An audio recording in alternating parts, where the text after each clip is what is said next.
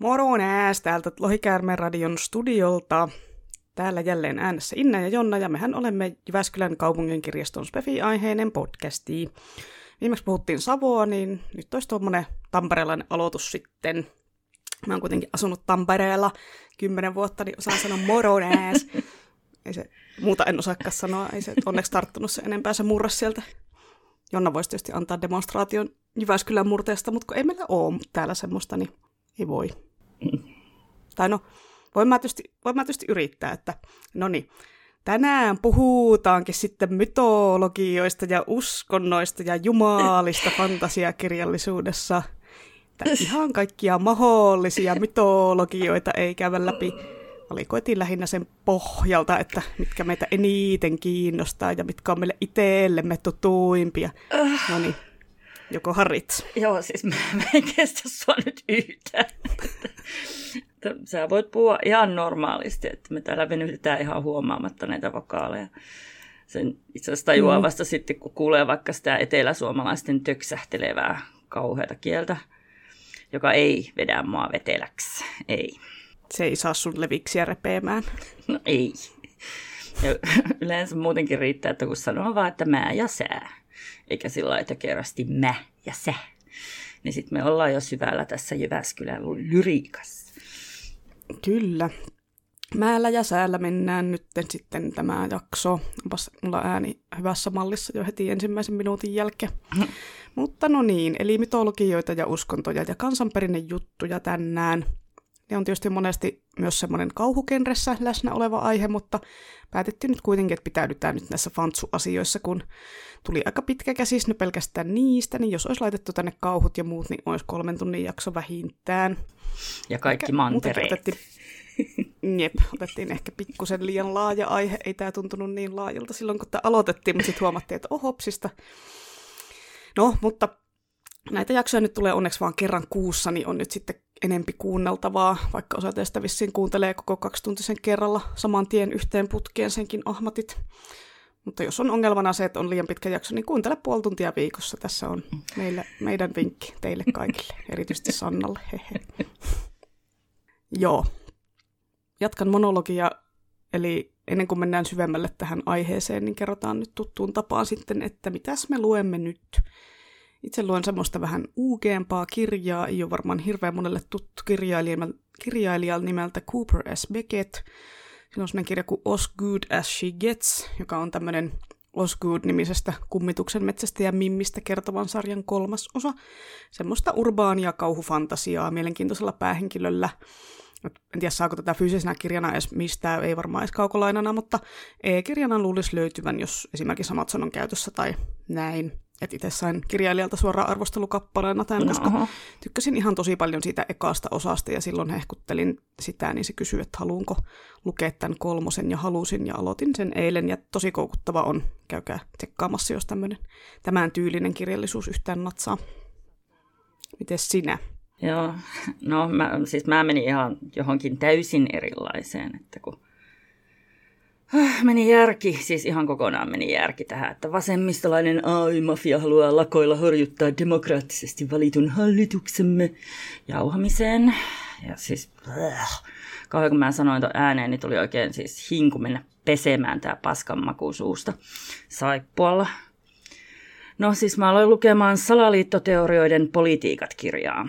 Et se, se pyrkii avaamaan tätä niin kuin, no, mieletöntä politiikan trendiä, ja sitten antamaan keinoja käsitellä ja ymmärtää, mistä on kyse, että kiitos, tarvin tätä. No niin, eli semmoiset lukemiset oli tällä kertaa. Ei ollut, hyvin, ei ollut sinulla kovin spekulatiivista nyt sitten. niin, no, no kyllä. Onhan tuossa periaatteessa aika paljonkin spekulatiivista fiktiota. No siinä spekuloidaan varmaan vaikka ja mitä. Joo, mutta voidaan mennä itse asiaan nyt sitten kauhia, kun on pitkä kässäri.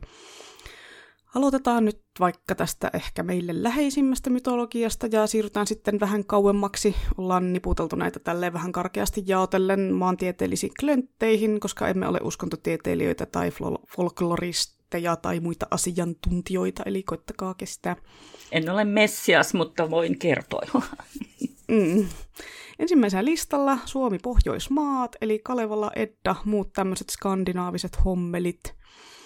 Et no, ei varmaan tule kellekään yllätyksenä, että Suomessa on kirjoitettu paljon Suomen mytologia, kansanperinne fantsua ja edelleenkin kirjoitetaan. Ja luulisi, että muissakin Pohjoismassa kirjoitettaisiin yhtä lailla niihin omiin myytteihin perustuvaa spefiä, vaikka niitä nyt aika valitettavan vähän Norjasta tai Ruotsista tai Tanskasta tai Islannista käännetään, ainakaan aikuisille tai nuorille. Et sitä tuntuu, että sitä ei vaan niin kuin silleen hirveästi tuu. Että no tietysti on se kansanperinne kauhuolento, kauhusarja Oosa Larssonin Pax, mutta sekin on enemmän semmoinen niin kuin ylä, alakoulun loppuluokat, yläkoulu, semmoista niin kuin sen ikäisille suunnattua kuin, niitä kuin sille YAta. Ja lastenosastolla on ollut iso hitti ne Maalin Falkin pohjan tuli sarjakuvat, jossa on peikkoja ja viikinkejä ja muuta Norja-mytologia menoa. Ne ei aivan hirveän kauan hyllyssä, vaan hänet kaikki lähtee aina saman tien lainaa. Luin se ekan ihan tätä jaksoa varten ja pakko kyllä rehellisesti myöntää, että mä pettyin aika paljon siihen, kun mun mielestä se oli vaan ihan semmoinen Peter Pan pastissi ja kuvitus oli jäykkä. Siis se oli niin kuin olisi kattonut Disneyn piirretyistä otettuja still-kuvia. Että niin kuin ei, että silleen, että hirveän nätisti oli väritetty taustat ja lapsille varmasti uppoo, kun ei ne ehkä huomaa tommosia, että heitä on ripattu jostain, että ne vaan tykkää siitä, että tämä muistuttaa jo valmiiksi jotain tuttua tarinaa. Joo, mä oon tainnut missata no ihan kokonaan. Mä muistan vaan lastenosastolta joskus pienenä lukeneen ennen Madsenin Valhalla-sarjakuvat. Katsoin, että niitä on yhä meillä viisi osaa varastossa ja mä muistelen, että se sarja jäi jotenkin kesken ja niinhän se tietenkin jäikin, että vaan ekat viisi osaa 15 suomennettiin. Huoh. Mm, joo, perus, että jätettiin taas tommonen kesken. Ja joo, tosiaan tuohon julkaistu jo kasarilla, kun mäkin muistan mm. niitä joskus nuorempana katteleeni, mutta et en mä tajunnut, että se on ihan noin vanha sarja. Että ei ole tosiaan kuranttia tavaraa. Että meillä taitaa olla tosiaan jokaista kirjaa yksi varastossa, eikä, joo. eikä sitten muita joo. ole Joo, ei se, ei se kuranttia ole, mutta siinä muist, siis muistan, että se oli eka niin kun, että mentiin oikeasti se alkuperäisen taruston mukaan. Muistaakseni, mitä mä nyt ylipäätään tästä tiesin silloin, mutta tota, oli kaikki jättiläisten testit torille ja näin poispäin. Mm. Joo, ja no sitten tietysti Siri Pettersenia on käännetty Norjasta, vaikka sen kirjat nyt ei silleen suoraan perustu semmoisiin skandimytologioihin tai mihinkään Eddaan, vaikka siellä nyt on siis niitä kansanperinnehahmoja, että siellä on niitä peikkoja ja tälleen vaikutteita on otettu mä vähän erilaisilla haulla koitin vähän katsoa, että mitä meidän kirjaston kokoelmissa on, tämmöistä niin NS-viikinkifantsua, niin aika kehno oli tarjonta, että mä olisin jotenkin odottanut, että enempi sitä löytyisi. Että siellä oli ruotsalaisen Johanna Hildebrantin Freija, Valhallan tarinoita, tanskalaisen Lars, Lars Henrik Olsenin Erik Ihmisen poika, mutta nämä on vanhoja. Freija on 2002 ja Olsen on julkaistu jo 86, suomennettu tosi vasta 2006 niin sekin oli taas osa sarjaa, mutta taas sen kääntäminen jätettiin kesken, että hoho mm-hmm. ja perus, perus 2000-luvun alkupuolen sarjojen kesken jättämisbuumi. Sitten löytyi yksi uusi tanskalaisen Anne-Marie Vedsö Olesenin, itse näitä nimiä, tämmöinen kirja kuin Snehild Midgården näkijä. Että alkuperäinen teos julkaistu 21, mutta se on käännetty sitten Book on Demand-kirjana Egmontin toimesta viime vuonna. Ja kuvauksessahan luki, että pohjoismainen Game of Thrones, että itselle tuli semmoinen välitön hohoja reaktio itseltä. Kuulemma elokuva-oikeudet on myyty, mutta sehän nyt ei tarkoita vielä mitään, että no jos nyt niin. oikeudet on myyty, niin se ei ole enää merkki yhtään mistä, eikä kirjan laadusta varsinkaan, että itseltä meni ihan täysin ohi. Sitä ei ollut hankittu Jyväskylään, että sitä oli vaan seutukirjastoissa, että ei ole tullut vasta. Niin, niin, joo. Kato, kun mulla oli se varauksessa jo jonkin aikaa, kun mä kattelin, mutta tota niin, ton takia se ei sitten ollut tärpännyt, kun se oli vain seutukirjastossa. Mä en mm. ollenkaan niin kuin ajatellut, että pitäisi seutuvaraus tehdä. Miten voi tulla tuommoinen amatöörivirhe näin en, en konkarille ymmärrä. kirjastolaiselle? Eikä siitä. No kyllä itsekin teen, teen aina silleen, että en laita seutuvarausta, kun oletan, että se hankitaan meillekin. Ja niin. sitten ei kaikki mm. aina hankita. No, mutta ilmeisesti Pohjoismaissa ei isommin kirjoiteta semmoista skandinaavimytologia vaikutteista fantsua, vai onko sitä nyt, että sitä nyt ei vaan käännetä? Että ei nyt tee, käännetä muutenkaan hirveästi Ruotsista ja Norjasta fantasiaa, että silleen, mä en nyt ruvennut alkaa sel, ruvennut selvittämään, että onko niin kuin ruotsiksi ruotsinkielistä viikinkifantsua pilvin olemassa, että sit sitä ei käännetä. Että onko se niinku pois muodista siellä Ruotsissa ja Norjassa ihan kokonaan, mutta sitten niinku suomalaiset jaksaa tehdä Kalevala-fantsua, koska syyt. Niin, mä oikein tiedä. Outoa. Luulisin, että sitä ei sitten tehdä, jos sitä ei käännetä. Mm. Sillä niin että kun ne islantilaisetkin jakso myös tämä viikinkikrääsää turisteille, niin kuin, vaikka ne viikingit oli hakannut kaikki niiden metsät. Mutta niin luulisin, että samalla markkinainnolla kirjoitettaisiin parikin viikinkisaakaa per vuosi. Niin, niin no siis eiköhän Ruotsissa ja Norjassa nyt niin viikinkin tematiikalla myydä niin turisteille krääsää ja kaikkea muuta tämmöistä, mutta en mä tiedä, onko ne maan kansalaiset itse niin, kuin niin fiiliksissä jostain Uudinista, että varsinkin kun niin, tässä on nyt käynyt tämmöinen ikävä, että kun tämä Uudin ja viikinkin hommat ja riimut sun muuta vähän niin kuin äärioikeasti ottanut omiksi symboleikseen, niin sekin voi, niin. se ehkä vaikuttaa. Että just kun edelleenkin monet tämmöiset folkki, viikinki, heavy bandit, joiden logossa on riimuja tai muuta tämmöistä, niin ne joutuu niinku selittelemään ties missä mediassa, että ei, emme ole kansallissosialistinen bändi nyt kuitenkaan ja hohoja ja oh. Joo, se kyllä kun toi äärioikeisto aina omia pilaa kaikki. Suomen lipu. Siellä Suomen leijona ja kaikki mm. on mennyt. Kohta ne varmaan ottaa tunnuslauseeksi, että ei tarvi minua vasta varten keittää. Ai kahvia. Mikä se on semmoinen suomalaisen tunnuslause, että suomalaisen lause maailmassa on kuulemma, että ei tarvi minua varten. No, itse asiassa mä tiedän kyllä tuon joo, mutta jotenkin... Mm. Joo, kiva juttu. Joo, no ehkä ne ottaa mm. se. Ne, ei todellakaan Jep. olla keittämässä teitä varten. Ja mitä ne niin kuin sillä Odinilla edes tekee ylipäätään, että niin kuin se halusi olla tietäjä ja sitten se näki nälkää pää alaspäin siellä puussa. Istuskeli tornissa niiden korppien kanssa. Thor tai Loki olisi paljon järkevämpiä. Tai sitten vaikka se Lokin synnyttämä kahdeksanjalkainen sotaori Sleipnir. Ei, ei Sleipniria mihinkään natsien hevoseksi nyt. Kyllä minä, minä kiellän tämän nyt aivan tässä No kohtaa. joo, totta. Oli sillä ihanat kahdeksan jalkaa ja kaikki. Että jos hmm. ne vaikka tota, hmm, ottaisi Beowulfin sinne, kun ne muutenkin larppaa näitä muinaissankareita. Ja no mun mielestä vaikka Gilgameshkin liikenee sekä, tai no en mä tiedä, voisi olla ihan siistikin, en mä tiedä. Tai sitten oikeastaan, kun jos on kotiuskonto ja isänmaa, niin kyllä niiden pitäisi olla jotain Jehovan sotureita. Tai niin kuin Jeesuksen jääkäreitä, Mooseksen maihin niin jotenkin mä uskon, että se uskonto niillä tarkoittaa mitään Eddan sankaritaruja. Mm, joo, tämä on vähän tämmöinen ristiriitainen yhteys just tämä, että puhutaan niin uskonnosta, mutta sitten sillä, sit siellä jotain Odinia niin pidetään jonain tuommoisena symbolina, sille ei vähän tämmöinen rusinat pullasta menoa. Mutta niin onko niin Odinit ja Thorit ja muut kumppanit niin koven, kovempaa kamaa just niin muille kuin skandinaavisille kirjailijoille? kun sitten niinku Rick Riordanilla on se Magnus Chase-sarja, siellä on se joku viikinkin Jumalan poika päähenkilönä. En tiedä, onko tämä Jumala nyt siis Odin vai kuka, kun en ole siis lukenut, mutta kuitenkin.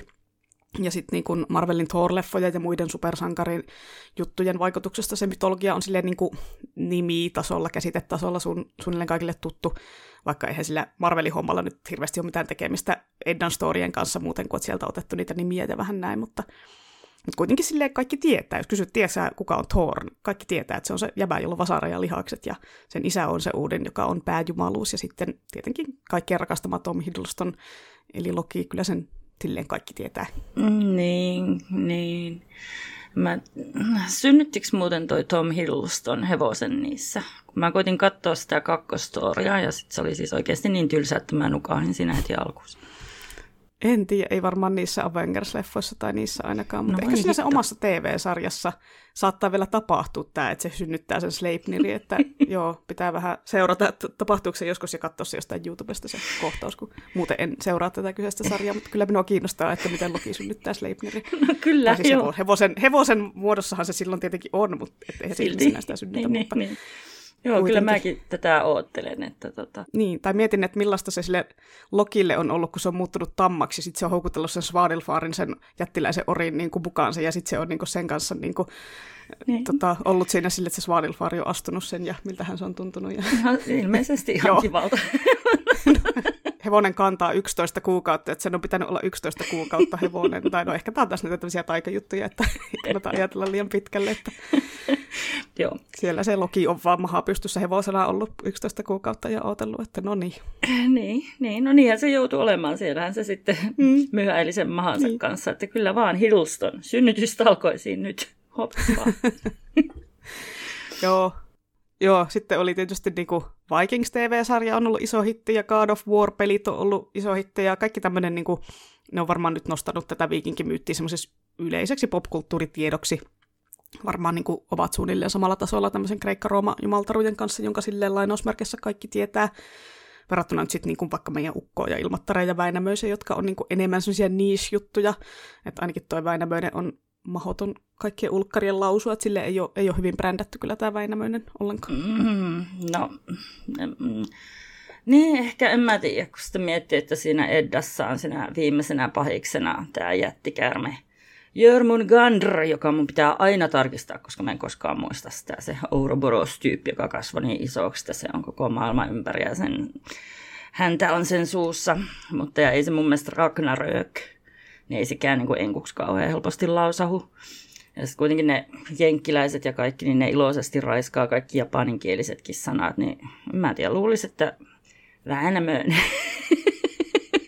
menee heittämällä siihen samaan kielisolmuun. Vai onko siinä nyt sitten liikaa näitä diftongeja ja tämmöisiä näille mm. pikkuanglikaaneille? Vainamoinen. Väänämöinen. Vainamoinen. Väänämoinen. Olla kieleltä. Ja mä mietin myös, että onko niinku viikinkien lempitupakka niinku Ragnaröki. Oh, Tämä ei ollut vielä jakson puujalkavitsi, se tulee vasta myöhemmin, mutta joo. Mm. Mutta ei ole tosiaan hittipeliä tehty hauenleukalun soittelemisesta tai muista, muistakaa Väinämöisen touhuista, vaikka tietenkin niin kuin True Tolkien fanit tietää Kullervon ja Forgotten Realms, D&D-pelaajat tietää mielikin ainakin nimeltä. Ja niin kuin, voiko se olla just se syy, että kun se viikinkimytologia on niin, kuin niin tunnettu ja kaikki sen tietää, niin sitten ne ruotsalaiset fantasiakirjailijat ei halua kirjoittaa mitään semmoista niin kuin viikinki-fantsu-vaikutteista asiaa, kun kaikki on vähän niin kuin nähty ja tehty sillä saralla. Mm. Niin voihan se olla. Eh, tai ehkä se ei koskaan saanut sitä semmoista samanlaista romanttista heräämistä kuin Kalevala meillä sitten tämän, mm. tämän, tämän myötä. Mutta joo, mutta sitten kun miettii, että niinku Gaiman on brittiläinen ja se on ihan pohjoisen mytologian fani, sen takia se kirjoitti sen uudelleen kuvaelmankin, joka on nimeltään Pohjoisen mytologia. Se on kyllä myös kätevä tapa tutustua tuohon koko alkuperäiseen tarustoon, koska Gaimania on aina miellyttävää lukea tietenkin. Ja sitten American Godsissa oli Odin isossa roolissa. Mm, joo, ja no Gaimanilla Sandmaneissa oli niin. sitä mytologia-juttua, vaikka millä mitalla. Että varmaan silloin joka kulttuurista napattu sinne jotain. Mm. Mä tiedän, että onko tässä nyt sitten joku juttu, että se omin, oma mytologia ei ole sitä jännää ja erikoista, kun siihen on niin tottunut. Paitsi sitten Suomessa ollaan silleen, että oo, joku mainitsi Kalevala jossain nyt torille. Meneekö ne sinne torille sitten sellaisessa Suomen ristipipossa ja soittaa kanteletta? Joo, ja niillä on tuohivirsut jalassa. Ja muuten ne on alasti. Joo. joo, niin kuin Aino. Kyllä. joo, joo. Niin, mä en itse tiedä, että onko mä sillä mitenkään erityisen innostunut Kalevalasta ollut, ainakaan kouluaikana, kun silloin sitä tuputettiin. Siis nykyään se on tommonen siisti kuriositeetti. Mutta ehkä niillä, ehkä niillä kuitenkin sitten on Ruotsissa ja Norjassa, että niillä on ollut yläasteella liikaa näitä Eddan ruotimiskursseja. Nyt ne on ihan, että mitä muinaiskamaa, jättefyi. En tiedä, ehkä.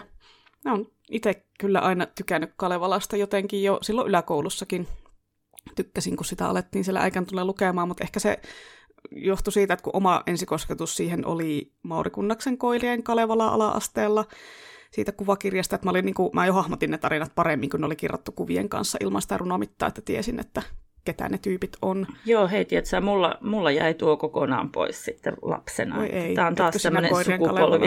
Joo, kyllä. Olitko sinä just silloin Montrealissa? Vai oliko tämä myöhemmin? Tota, en minä tiedä. Jotenkin se on vaan... Mä mun mielestä näin sen vasta sitten, kun jotkut lapset lukista. en mä tiedä. Hmm. Joo, siis mä, mä, mä, mä, mä myös tykännyt aina siitä nelipolvisesta trokeesta, vaikka no siihenkään se ensikosketus ei ollut Kalevala, vaan se oli Akuankassa ollut Don Rosan se Vindikojen mailla sarjis, jossa ne PV Gaheimon intiaanit puhuu semmoisella tota, runoamitalla, koska siinä alkuppi tarinassa se niiden puheenparsi oli mallinnettu Longfellown tuosta The Song of Hiawatha runon pohjalta, joten sitten niin kuin suomeksikin laitettiin siihen runomitta. Että mm. vitsi, minkä työn se kääntäjä on tehnyt, se oli tosi hieno, ja sitten se oli tosiaan vielä sitä aikaa, kun tuommoisia jaksettiin käyttää aikaa ja vaivaa noin paljon, että eihän nykyään se olisi vaan silleen, että elää, elää mitään runoja sinne laita, että laita vaan mahdollisimman nopeasti äkkiä sinne jotain. niin, niin. Joo, se oli kyllä hieno veto. Ja muutenkin siis kyllä mä oon siitä runomitasta tykännyt, kun siis siinä sai hirveästi aina synonyymejä sillä, että kun oli jotain, mm. että joku laplatteli ja sitten liplatteli ja kuplatteli ja chuplatteli. No en mä tosi huono näissä, olisi pitänyt lukea ehkä Kalevalaa enempi. Mutta joo, ja tuohan oli jatkoa Karl Barksin tarinalle toi Vindikojen mailla ja sitten onhan ihan siis Don Rosa tehnyt ihan kunnon Kalevalan mukaelman, missä oli Milla Magia louhena ja sitten se iki, ihana ikuturso. Se oli se sammon salaisuus. Mm. Mm, se, oli kyllä, se oli kyllä todella hyvä. Taas oltiin torilla, kun Suomi oltiin mainittu ja kaikkea. niin, niin. Sitten tietysti Kalevalan kuuliutta itselle lisäsi, lisäsi se, kun mä aloin kuuntelemaan sitten yläkouluikäisenä Amorfista, jossa niitä enkuksi käännettyjä Kalevalan ja Kantelettareen runoja oli lyriikoina ja myöhemmin Ensiferum laulo Väinämöisestä ja Ahdista ja muista. Eli tuolla Suomi Hevi-osastolla Kalevalat ja muut tämmöiset kansanperinnekamat on kyllä ollut kova juttu aina. Tuossa kohtapuolin puhutaan tässä jaksossa retellingeistä, eli uudelleenkerronnoista, ja Suomessahan niitä ei ole siis edes hirveästi mitenkään harrastettu, tuolla YA-fantasian puolella varsinkaan, mutta sitten aikuisten osastolta löytyy Johanna Sinisalon Sankarit, joka on ihan nerokas retelling Kalevalasta. Että se on niin nerokas, että kun mä aloin sitä aikoina lukemaan, niin en mä sitä heti, että se on niinku Kalevalan uusi versio. Mutta sitten kun siinä oli semmoinen laulajien kisa ja toinen putosi lavassa olevasta luukusta kainaloiden varassa killumaan ja niinku sitten ne teki diilin ja kaikkea tämmöistä, niin silleen, että ee, hetkinen, että nyt, nyt, nyt tämä kuulostaa niinku tutulta. Se oli, se oli aivan loistava. Okay. Suomi Fansun jaksossahan me aikoinaan vähän käsiteltiinkin näitä kotimaisia mytologia-fansuja, ehkä me nyt ei aleta luettele niitä tässä uudestaan, mutta kai me nyt jotain kuitenkin mm. mainitaan, paitsi että Jonna ei ole kotimaista, niin sillä ei ole mitään Niin, eikä mä näkään taas perillä Kalevalasta, kun en mä ymmärrä, että mikä toi juttu, että kainaloista jää kiinni johonkin laulamaan. no eikö se upposi sinne suohon se Joukahainen Väinämöinen laulu sen suohon, ja niin, niin, sitten se lupasi sille siskonsa Joo, vaimoksi. Niin, niinpä tietenkin. Siitä se lähti se koko homma. Joo, niin. joo. Joo, no, mutta ainakin niin kuin voidaan tässä todeta taas about sedannen kerran, että pienen haamen pyydystys, paras Suomen mytologia fantsu, kun mm. sille ei lähetty sillä peruskaavalla liikenteeseen, vaan vähän sille ajateltiin laatikon ulkopuolelta niin kuin näiden hattaroiden ja väkiöiden ja muiden tämmöisten ihmeolentojen kanssa. Niin, näinhän se on. Joo, ja mulle tuli mieleen, kun siinä pienessä haussa on niitä jättiläissääskiä, joita kutsuttiin raitajaloiksi, niin siis mun mielestä vielä parempi nimi niille olisi ollut hytty.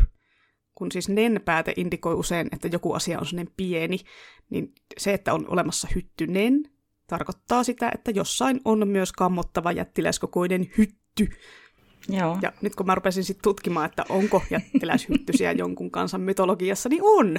Siellä on Afrikan amerikkalaisessa kansanperinteessä tunnetaan sellainen kryptidi nimeltä Gallinipper, joka on jättiläishyttynen. Ja oikeasti jättiläinen, koska sen imukärsä on puurungon paksunen ja jalkojen kärkiväli on kilometri.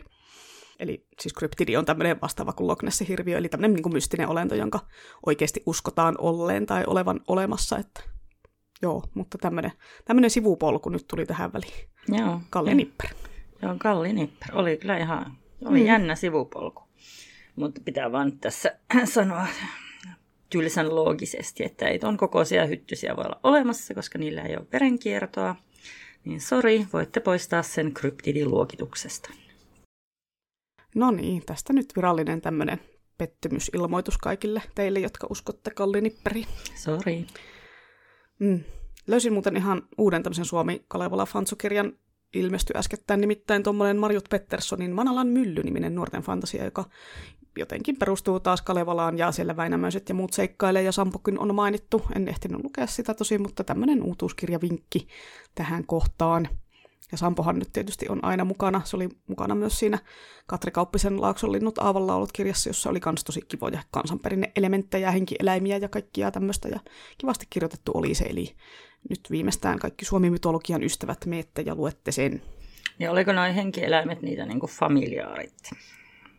Eli no ne oli vähän semmoisia, no vähän, no ei ne ihan semmoisia ollut, ne oli enemmän, se, ei ne ollut niinku oikeita eläimiä, vaan enemmän semmoisia, niin kuin, äh, no vai, no vaikea no selittää. Lue, lue itse.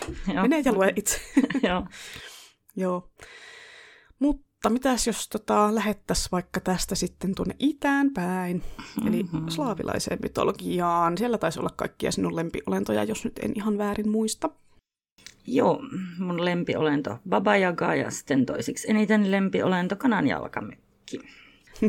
niin en mä nyt noista muista niin tiedä, vaikka onhan ne aika kiehtovia niin tämä slaavilainen mytsis. Kato, mitä mä tein. Joo, tämä on, mytsis on nyt virallista lohikäärmän radiosanastoa ja kaanonia. Mytsis synnytti hevosen. Mytsis oli. Joo. Mutta niin, slaavilainen mytsis on siitä hienoa, että se on, osa on aika tutun kuulosta meidänkin perimätiedossa, niin kuin noin vedenhenget rusalkat, jotka on vähän näkin tyylisiä. Ja sitten osa on taas eksoottisia, niin kuin tulilinnut. Ne tulee ehkä enemmän idästä tai jopa täältä lähi päin. Ja sitten se on niin laajalta alueelta kulkeutunut kaikenlaista. Siellä on myös bannikit, eli niiden kylpypaikkojen henget, jotka on hyvin meidän saunatontun oloisia pikkuukkoja. Ne pitää kuria näissä niiden kylpylöissä. Mä oon itse kaupunkilaislapsi, niin tota, mä taisin kokea mun ekan järvisaunan vasta teinä jonkun kaverin mökillä, niin en mä itse asiassa mitään näistä tiedä. Mutta tota, tiedän sen, että saunatontuista, niin kuin kotitontuistakin on Suomessa vanhat perinteet. Mä just kuulin kaverilta tämmöisen ihanan tarinan, jota sen mummo oli kertoillut. Että kaikki kuulemma tiesi, että niiden saunassa asui saunatonttu, joka ei yhtään tykännyt siitä, että siellä saunottiin iltasi. Että sitten ne kävi aina päivisin saunamassa. Mutta kerran sitten joku niiden oikein raavas naapuri päätti, että nyt hän haluaa illalla saunaa. Että mentävä on. Sitten sitä varoiteltiin siinä kovasti, mutta ei tätä, tämä oli tämmöinen voimamies, niin ei sitä mitkään saunatontut pelottanut. Sitten se läksi itsekseen sinne vihtomaan. Siellä saunassa oli sitten kuulemma hyvin pian alkanut kuulua semmoista huutelua, että mene pois, mene pois nyt. Ja sitten tämä ukko oli vaan vihtonut kylmän viileesti, jos näin voi saunasta sanoa. Kunnes sitten yhtäkkiä sen hartioiden päälle oli laskeutunut semmoinen hirveä paino, se oli mennyt niin kuin siitä ihan äisten kaksin kerran ja koittanut niin kuin hätistää sieltä jotain pois, mutta ei sillä sitten tuntunut olevan mitään. Että se oli vain se paino, joka oli siellä. Se oli ihan hirveällä vaivalla pungertanut itsensä ulos sieltä saunasta, mutta siis edelleen sen selässä oli se kauhea taakka. Ja sitten se oli kulma monta tuntia joutunut kulkemaan alasti pitkin metsiä poispäin, ennen kuin se paino olisi vihdoin hellittänyt ja sitten se uskalsi palata kotiin.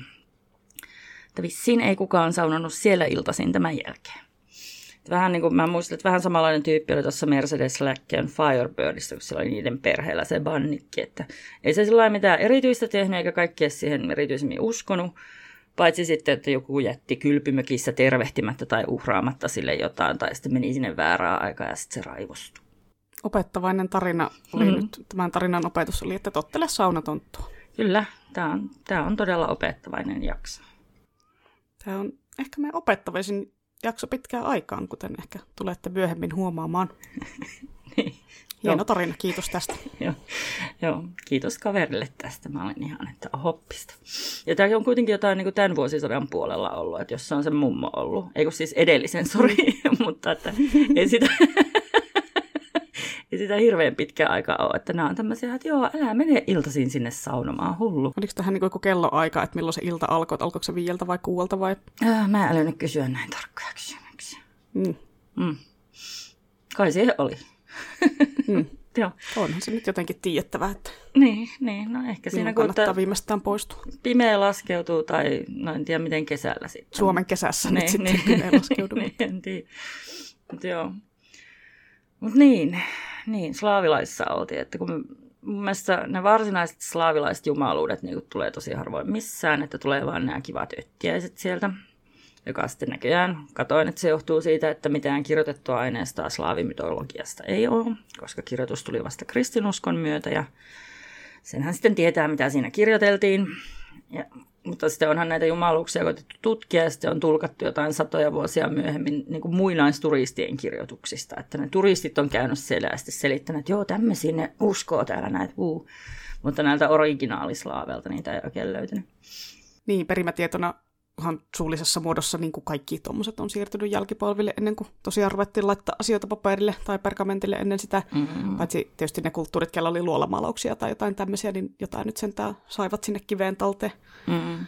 Niin yleensä joo, mutta siis oli ihan niin kuin, se kirjoitustaito oli kuitenkin siellä niin kuin Euroopassa ihan tällä, mm. että kun ne turistit osasivat niitä kirjoitella, mutta täällä ei vielä ollut. Ja niillä ei vissi ollut edes runomittaa, kun ei niillä niin Kalevala-tasollakaan oikein mitään säilynyt. Mutta joo, niin, niin, yleensä se slaavilainen mytologia on näitä fantasiassa, fantasiassa näitä eri otuksia ja noitia ja kansansankareita nimeltä Ivan, tai sitten tyttöjä nimeltä Vasilisa. Siinä Kaimanin Amerikan Godsissa oli sen tässä Chernobok ja Bielobok, josta se musta jumala Chernobog on ilmeisesti ihan oikeasti joskus palvottu muinaislaavien joissain päin sitä valtavan kokoista muinaislaavien maata. Ja sitten tämä valkoinen Bielopok on sitten vaan länsimaisten keksintöä, kun ei osattu ajatella, että olisi vaan niin musta jumala. Että ei ole sitä valkoista vastaparia ollenkaan. Siis hä? Siis että olisi vaan niin yksi jumala, eikä yhtään muita jumalia. Siis hullua. Siis aivan käsittämättä. Kuka tuommoisen nyt pystyy uskomaan, että vaan yksi jumala? Ei, ei mitään järkeä. Uhuh. Joo. Sitten mä katsoin, että niillä oli slaaveilla melko varmasti ylijumala Perun, Perun, ilman aata, joka on Ukkosen jumala, ja sitten on Manalan jumala Velis. Ja ne taisteli eeppisesti oikein semmoisena salamoina ja lohikäärmeenä. Olisi varmaan hienoa. Ja sitten ilmeisesti niiden manala oli kaunis ja vehreä paikka, joka oli jossain maailman puun juuristossa, ja siellä valitsi ikuinen kevät. Oh. Että ehkä niin kuin vähemmästäkin vaipuu tämä venäläinen maaria semmoiseen fatalismiin ja kuolemankaihoon. En tiedä. Siis tuntuu, että niiden se oikea maailma oli paljon pahempi kuin se niiden kuoleman manalan maailma. Hmm. Niin kuin tuossa Katharynne M. Valenten Deathlessissä oli tämä slaavilainen klassikko pahis Kostchei kuolematon. Eli se, jonka kuolema sijaitsee jossain neulassa, joka on munassa, joka on ankassa, joka on kissassa ja niin edelleen. Muistat, että silloin kun jäniskin oli jossain kohtaa. joo, varmaan hevonen ja virtahepokin, ne vähän ehkä vaihteleekin. Mutta joo, sitten nämä pitää löytää ja tappaa ja hirveän vaikeaa se on. Niitä Deathlessissä tämä kuolematon on ujutettu tuohon elämän ja kuoleman kaksintaisteluun. Eli niin Koschei on elämänsaari, joka asuu kaupungissa, missä talot on elävää nahkaa ja niillä on hiuksia. Ja sitten on verisuihkulähteitä ja sitten se veli on kuolemansaari, joka asuu koleessa paikassa, johon kaikki kuolleet siirtyy. Ja sitten ne sotii elintilasta jatkuvasti. Mutta aika ankeita oli, ettei se kuoleman saarin lääni ollutkaan semmoinen kaunis ja vehreä maa, että höh. Ja sitten sillä kuoleman saarilla oli myös silmäluomet, jotka ulottu polviin asti. Tämä mielikuva ällöttää maa edelleen. Okei, okay, aika random tommonen niinku ominaisuus. On. Eikö se niinku kompastellut niihin silmäluomiinsa vai sitokseneen, kun ne johonkin poni hännälle pois tieltä vai mitä? No siellä ne enimmäkseen polvissa roikkuja ja sitten jotenkin näki niiden läpi, että kai se saattoi johonkin väliin huitasta ne olkapäälle tai jotain. No kuulostaa jotenkin tosi hankalalta ja epäkäytännölliseltä. Oma kosketukseni Koshei kuolemattomaan on pelkästään Neon kaupunkisarjasta, jossa se on pahiksena pahistelemassa yhdessä Baba Jagan kanssa, ja no, sinä et ole varmaan vieläkään niitä lukenut. En vielä, en, mutta tuossakin oli muuten sukulaisia tuo Kostche ja Baba Jaga, että jonkinlainen puolijumaluusperhe niillä oli. Ja sitten oli vielä joku ihme Suolan saaritar, ja sitten oli Lintujen saari. Näitä oli, näitä mm. oli. Mm. Mm. Suolan saaritar kuulostaa hienolta. Ehkä nämä on mukana ne on kaupunki kolmosessa, joka ilmestyy tänä keväänä monen vuoden odotuksen jälkeen. Jee. Hmm. Joo, niin mä, mä itse asiassa osaa sanoa, että mitkä näistä on Valenten niin omaa keksintöä. Selkeästi se on vähän yhdistelyä keksinyt noita. Mutta tota, no ainakin se siinä loppusanoissa niin kiitti sen miehensä, ilmeisesti slaavilaista perhettä näistä tarinoista, että jos tämä kirja on niin kuin saanut ideansa, että kaipa siellä osa on sitten ihan sieltä. Mm, niin, jep. Hirveän monestihan tämmöiset uudemmat mytologiafansuthan on niin kutsuttuja riitellingejä, eli niitä uudelleenkerrontoja vanhoista saduista ja taruista ja myyteistä ja tämmöisistä. Nythän tosin se isoin retelling-huuma on ehkä vähän väistynyt ja kirjoitetaan niin NS-orkkistarinoita, mutta joskus tuossa kymmenisen vuotta sitten alkoi näitä uudelleenkerrontafantasioita ilmestyä tuolla Amerikan muualla oikein urakalla. Et Suomessa ei tosiaan se, se retelling-innostus lähtenyt laukalle, tai ainakaan kukaan kustantamo ei julkaissut moisia isommin. En tiedä, tarjottiinko niitä käsiksiä silloin, mutta siihen ei vaan lähetty. Mä en tiedä, on, oliko niinku Maassin Beauty and the Beastiin perustuva toi Court of Thorns and Roses niinku se isoin semmoinen innoittaja, mutta varmasti nyt ainakin yksi niistä, että kun sen jälkime- tuntui, että tuli retellingit varmaan kaikista mahdollista saduista, että ainakin niistä, josta on tehty Disneyn piirretty elokuva, niin kaikista tehtiin. Joo, joo mä en edes tiennyt, että se Maassi on uusi osatu. Ja sitten mä mietin, että voiko se nyt olla jo niin, no kuinka vanha juttu se on, koska luulisin, että nämä että voisiko ne nyt jostain maasista lähteä? Huomaa, että mä en ole ollenkaan tämmöinen, niin kuin, että mä mm. uskoisin, että kaikki on lähtöisin maasta. No, no, niin, no, niin no, ainakin se, on, niin kuin, se oli niitä isoimpia, että kyllähän niitä sitä ennenkin tuli, mutta se oli joskus tuossa kymmenensä vuotta sitten, kun hmm. alkoi niitä tulemaan. Ja eihän se tosiaan lue siinä suoraan siinä kirjassa, että tämä on Beauty and the Beast retelling, mutta on se sitten aika selkeä homma, kun sitä alkaa lukea, vaikka no siellä nyt ei ollut kyllä yhtään puhuvaa kynttilökköä ja teekuppia, että sille olin, olin pettynyt, eivät laulanut siellä ollenkaan. joo, joo.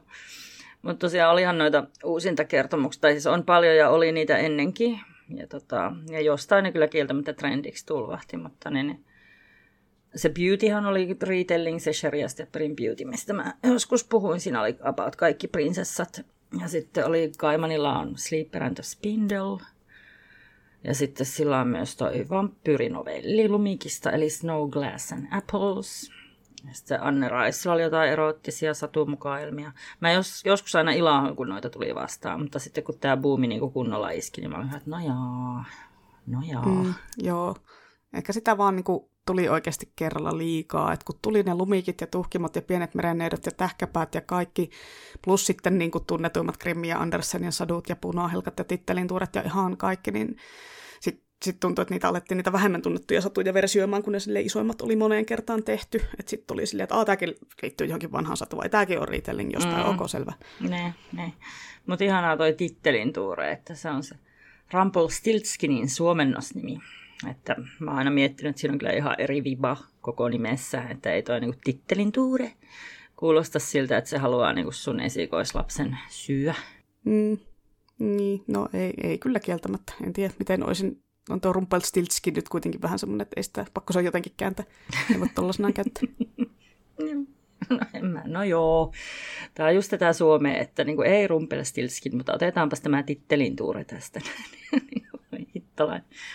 Mä muuten törmäsin tuohon vahingossa just tuohon tittelin Ture Rietellingiin tuolla, kun hyllytin kirjoja, että Gilded oli sen nimi. Mä huomasin siinä sitten, että Rumpelstiltskinistä, anteeksi, tittelin Tuurestahan tämä kertoo. Mm, niin, se on tuo Marissa Meijerin. Mm. Kun sehän oli tehnyt myös tota, Cinderistä, tai siis sillä oli se Cinder, mikä oli niinku tuhkimo, tämmöinen niinku, vähän skifimpi tämmöinen versio, mutta kuitenkin, että selkeästi hän tykkää tehdä uusinta versioita vähän kaikista. Joo, näitähän muuten hirveästi siis jo se, että kun Disney teki nämä klassikkoleffansa uudestaan tässä CGI-muodossa, niin sekin oli jo tätä trendiä. Ja sitten Matin peleissähän tätä on myös hirveästi visuaalisissa novelleissa sun muissa. Mm. Joo, siis toi retelling-buumi oli niinku semmoinen, että sen ohessa sitten alettiin silloin samoihin aikoihin niin tuli tosi paljon eri maiden mytologioihin ja kansanperinnehommiin perustuvia fantasiatarinoita. Että onhan nekin niin kuin, sille retellingejä sitten jostain tuommoisista kansanperinnejutuista. Ja sitten niitä tosi paljon kerrotti niin kuin jenkit, joiden juuret on jossain muualla päin. Esimerkiksi siellä oli Julie Kagawan Shadow of the Fox, ja siinä oli niin kuin just niin kuin hänen sukua Japanista, ja oh. Hafsa Faisalilla oli se Arabian myyteistä ammentava We Hunt the Flame, ja Natasha Naganilta oli se Girl of, Girls of Paper and Fire, missä oli sitten niin malesialaisia mytologian juttuja, ihan nyt vaan mainitsen muutaman, koska näitä oli siis ihan todella, todella, todella paljon, mutta kuitenkin niin kuin amerikkalaisten kirjoittamia, vaikka heillä tietenkin varmasti on syvempi tietämys siitä omasta kulttuuribackgroundista kuin jollain, joka ei ole niin kuin siirtolaisten jälkeläinen tai näin. Mutta joo, ehkä ei mennä näihin riitellingeihin nyt sitten sen syvemmälle ehkä kuitenkaan. Mennään toiseen ilman suuntaan. Eli keltit, irkut, britit. Mitä sieltä löytyy? Mm. Niin kelttimytologiassakin niin kuin aika vähän mennään itse näihin jumaluuksiin, mutta sitten nämä haltijat ja kaiken maailman pahankuriset olennot on tehnyt paluuta Holly Blackilta alettiin just näköjään vihdoin suomentamaan tota sen ilmaväkisarjaa, kun mä näin se eka osa, eli Julman prinssin tuolla uutuushyllyssä. Eikö ne ole niinku keijuja, eikä haltiot? Hmm, Fair Folk on alun perin sama kuin haltijat. Jaha. Joo. Kato, kun on ne kuninkaalliset keijukaiset ja sitten on niiden minioneina on kaikenlaista pikkukeijoja ja sorkkajalkaa ja sekaasikiöä ja Tolkien vissiin omaksi huvikseen kirjoitti haltioiksi ja sitten no Pratchett esitti, että koko hyvä haltijatrooppi on näiden haltioiden omaa glamour jotta ne vois paremmin metsästää ihmisiä. Mm, tämä on ihan pätevä teoria kyllä. Joo, toi Julmaprinssi on taas näitä, mikä kääntäminen otti taas vähän turhan kauan. Tämä tuli kuitenkin jo 2018, mutta parempi myöhään ja niin poispäin. Tämä itsekin lukki, kun kerkeis on niin paljon näitä mm. kevään uutuuskirjoja tässä alkanut tursahtelemaan, niin ei, ei kaikkea. Minä en kerkeä niistä mitään. No niin, hyvä. Ajan hermolla tässä. Tämä Eoin, miten tämä nyt lausutaankaan, öin, ein, eoin. Mä sanon vaan, että eoin. Öin golferillahan on myös keijuja. Sovitaan, että se on nyt öin golfer. öin golfer, siis ei päivisin golfer, vaan no niin, joo. Joo. Jatka. Öin golferilla on, on keijuja siinä sen Artemis Fowl-sarjassa, kun se on irlantilainen, niin siellä on sitten mukana keijuja ja menninkäisiä ja maahisia, eli onko ne nyt sitten niitä klassisia leprechauneja, joihin nyt harvemmin enää törmää. Taas on tämä suomennusongelma, kun en tiedä, onko tuo leprechaun suomeksi menninkäinen vai maahinen vai mikä se on. No ensinnäkin eikö se ole leprechaun? Aa, okei, okay, mä oon kirjoittanut leprechaun. okei. Okay. Joo, ei tämä ei liity spitaaliin mitenkään tämä. Hupsista. Joo. Joo, se on. Mä mietin, että onko se nyt jotenkin ihan oma lajinsa joku vihreä pikkumies. Niin kuin vihreät pikkumiehet tulee avaruudesta. Niin, no joo. No joo, no, no joo, kyllä toihin maahisia menninkäisiin, niin niihin voi sisältyä kaikki niin kuin nämä ihme pikkutontut. Mm, joo, joo, noi Blackin olennot ainakin on Enkoks Fair ja Artemis Foulissa kanssa taisi olla vissi nyt suomennettu molemmat keijuksi, mutta sitten Maasin tarinoiden Fei on sitten taas haltijoita jiellä. Mutta joo, tota, ei, ei mennä nyt tähän suomennosongelmaan, kun me käsiteltiin sitä jo rotujaksossa ja alkaa, alkaa ahistaa jo heti, kun näkee tuommoisen tekstin ja rupeaa miettimään, että onko tämä nyt tämä vai tämä suomeksi. Joo. No siis Fey Folk mun mielestä on just se niinku haltijat ja siinä on vähän niinku kaikki. Ja sitten on the fairy. Fairy on se maailma, missä ne elelee. Kaunistahan se varmaan tarkoittaa. Se on sillä ja siitä on sitten tullut. Mutta joo, niin ei nämä alkuperäiset kelttihaltijat tosiaan mitään seesteisiä galadrieleja ollut, että ne oli semmoista pirullista väkeä, jotka huvitteli orjuuttamalla ja metsästämällä kuolevaisia, että ehkä siellä joukossa oli joku hyvän tahtoinen tyyppi, mutta yleisesti ottaa niitä enempi innosti, niin kiinnosti kujeilu ja ilkeily ja ihmisveri. Ja sitten tätä ne just harrastaa näissä Holly Blackin kirjoissa. Siinähän se päähenkilö on semmoinen, joka metästää näitä rougiksi menneitä haltioita, jotka on, tai feeriä, no mitä liian, tai siis ylipäätään näitä yllejä, jotka on mennyt ihmisten ihmisten maille vähän tekemään tuhoja. Mutta joo, mutta näitä on siis ainakin tämä Ilman väkitrilogia, sitten on se itsenäinen sivuosa The Darkest Part of the Forest, minkä mä luin ekana, joka oli mun mielestä ehkä edelleen kivoin. Ja sitten on vielä tullut tämmöinen How the King of Elfheim Learned to Hate Stories, lisuri. Ja sitten mulla on näköjään mennyt ihan ohi, että se on kirjoittanut myös DC-sarjakuvasarjan Luciferista. Että nice.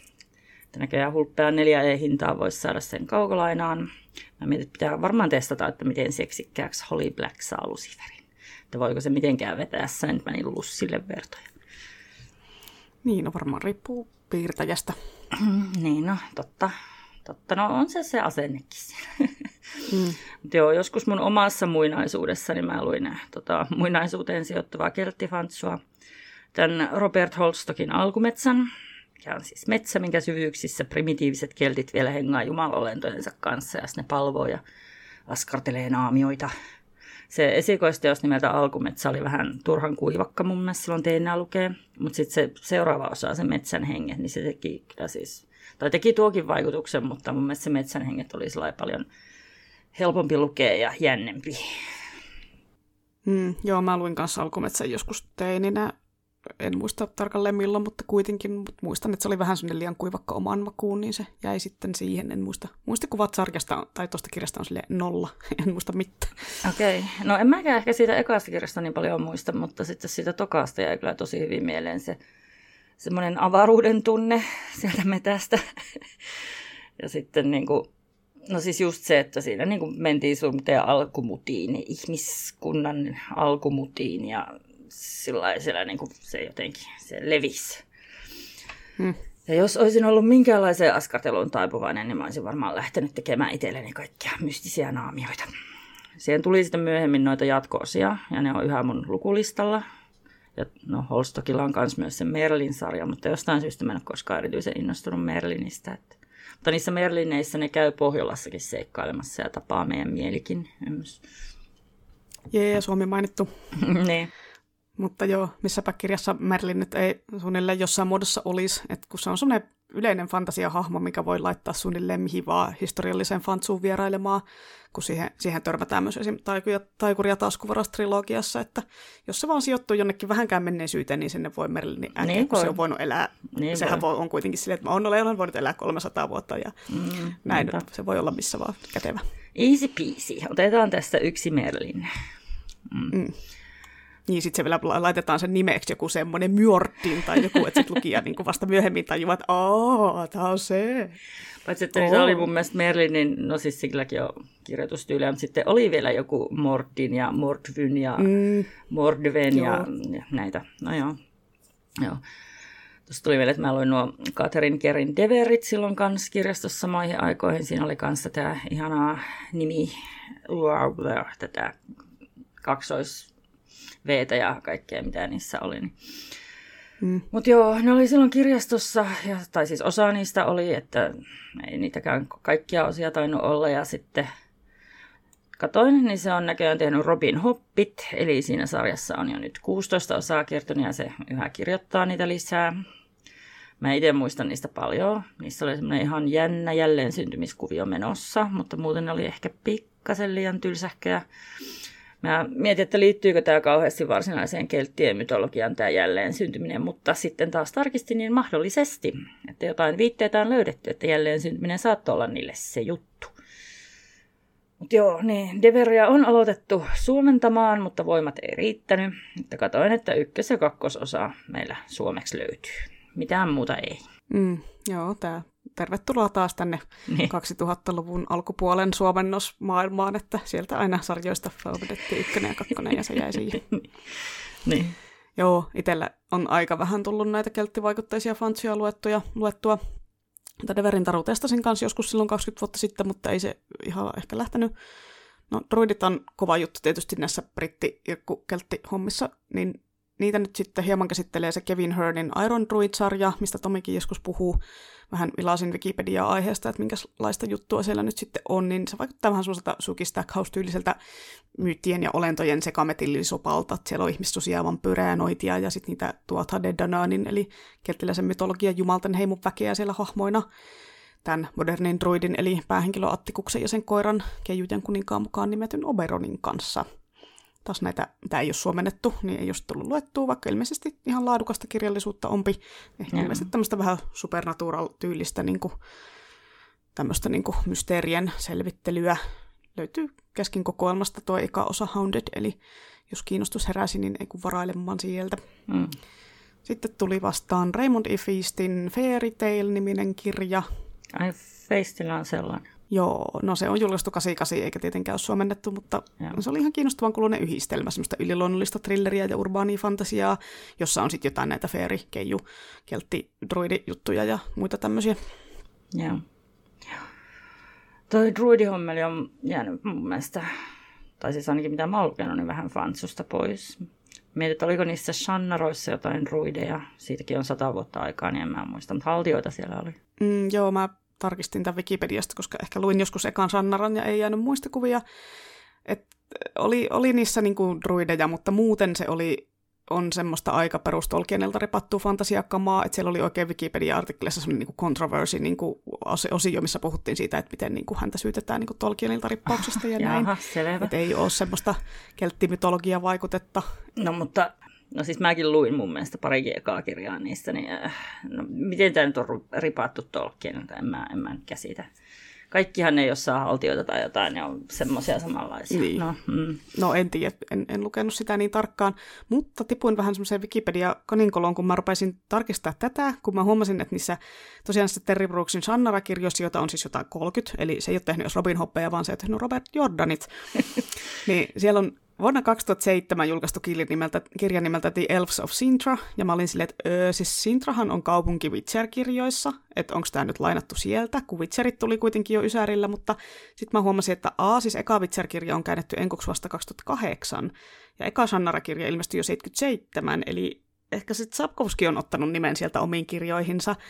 Et mä jo melkein rupesin oikeasti googlettamaan, että milloin se Sintra on mainittu siellä Shannarassa eka kerran, että kumpi tuli ensin, mutta sitten mä silleen tajusin, että joo, tällä ei ole enää mitään tekemistä tämän jaksoaiheen kanssa, että no niin, minäpäs peruutan tältä kaninkolosta pois ja lähden ihan eri suuntaan, enkä käytä tähän enää aikaa, mutta tämmöinen sivupolku tuli taas. Tämä on tämmöinen sivupolkujakso myös. Niin. Voisiko muuten olla, että se Sintra on jostain ihan muualta, että ne on kumpikin repinyt se jostain? Se voi olla. En nyt ruvennut sitä käsittämään, koska niin, sekään ei liity enää mihinkään. Jos joku kuulija tietää lonkalta, että mistä se on tullut, niin kertoko. Joo. Mä mietin sitten kanssa, että kun tuohon muinaisenglannin tarustoon kuuluu tämä Beowulf-epos, mistä kuulemma Tolkien on sitten taas ottanut hyvin paljon vaikutteita, eli niin sanotusti ripannut sen, niin mm. tai en ole yhtään perehtynyt, koska se kuulosti jotenkin liikaa Conan Barbarilta tai joltain. Mutta niin pikanttina yksityiskohtana se Beowulf seikkaili Skandinaviassa eikä Englannissa. Joo, Beowulfi en ole perehtynyt, perehtynyt kyllä sen kummemmin, mutta siinähän, siinähän kuuluisa, tämä kuuluisa lohikärmen juoni taas mukana, että lohikärmen pesästä varastetaan joku arvokas esine ja sitten sillä tuliluskalla menee tunteisiin ja se polttaa kaiken tieltä ja sitten sitä vastaan lähdetään taistelemaan. Eli onko Tulen ja Tuhkan tyttäret nyt sitten kuitenkin Kenders vapaattu Beowulf uudelleen kerronta? Hmm. Joo, tai niin, tai Tolkien, joka on vapannut sen Beowulfilta, mutta joo, mutta no mm. okei, okay, jos tuo juoni on tollainen, niin kyllä tämä on ihan helppo vahingossakin uudelleen kertoa, että ilman tietämättä mm, mitään Beowulfeista. Tai edes Tolkien. Joo, ja Beowulf, Beowulfhan taisi kohdata loppunsa siinä lohikarmetaistelussa, että se oli kyllä ihan oikein hänelle. No niin, oli mitä mennä sinne pesiin toisten munia ja juttuja varastelemaan. Joo, kannattaa jättää toisten munat ja pesät rauhaan ihan niin, kokonaan. Niinpä. Joo. Ainakin pyytää konsentti.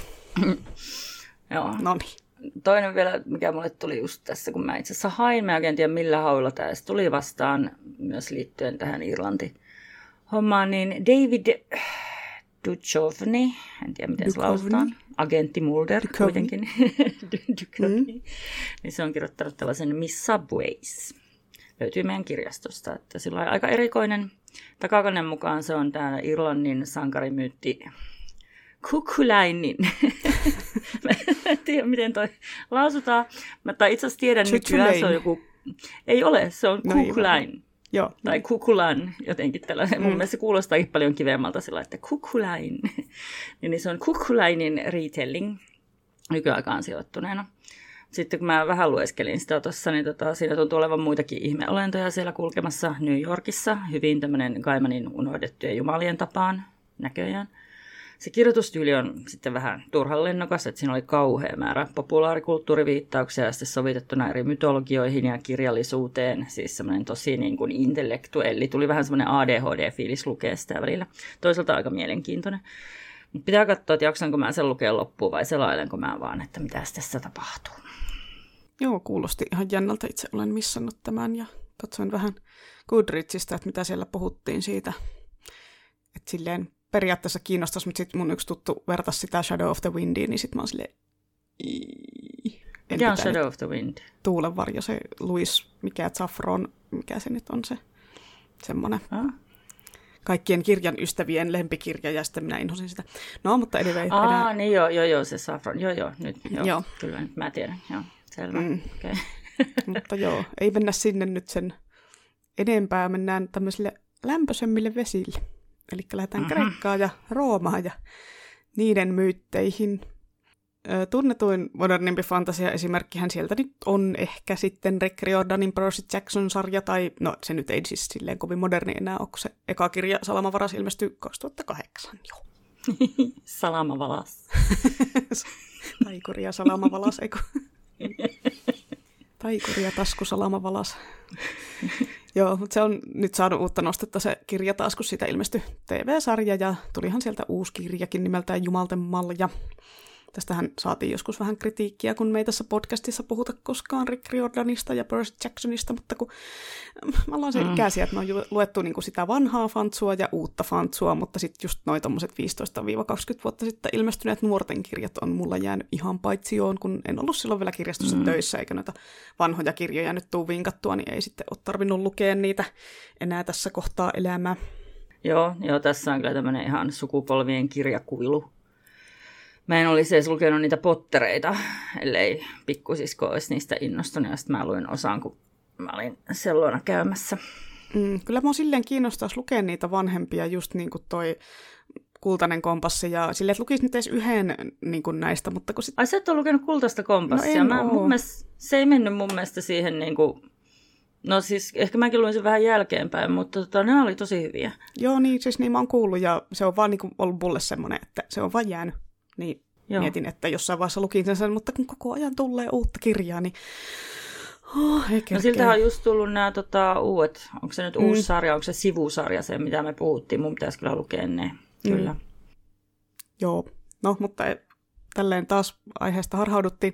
Kreikka ja Rooma. Mä en ole itse ollut, itse en ollut koskaan mitenkään erityisen kiinnostunut noista kreikka-romaaksi, eli jumalista silleen ja myyteistä, vaikka siis on ne niin kuin konseptina tuttuja niin kuin mediatuotteista ja popkulttuuriviittauksista ja näin, että silleen tiedän, että en nyt ikinä kyllä tosi muista, että ketkä nyt oli sitten mistäkin mytologiasta, että hirveän jotenkin hankala, kun on kahdet eri jumalasetit, jolla on niin kuin suunnilleen samat vastuualueetkin kaikilla, mutta sitten ne nimet on eri. Että eikö nyt voinut mm. käyttää samoja nimiä, että silleen, että no niin, meillä on Zeus, teillä on Jupiter, meillä on Artemis, teillä on Diana, meillä on Mars ja teillä on Tupla, eiku. Joo, kai se oli pakko laittaa noin omaan kieleen sointuvat nimet niin kuin rahvaan korville. Mutta ei se itse asiassa kyllä selitä, että kun se vaan sitten erikseen niin kuin nyks ja sitten on toisella puolella nox ja varmaan twix.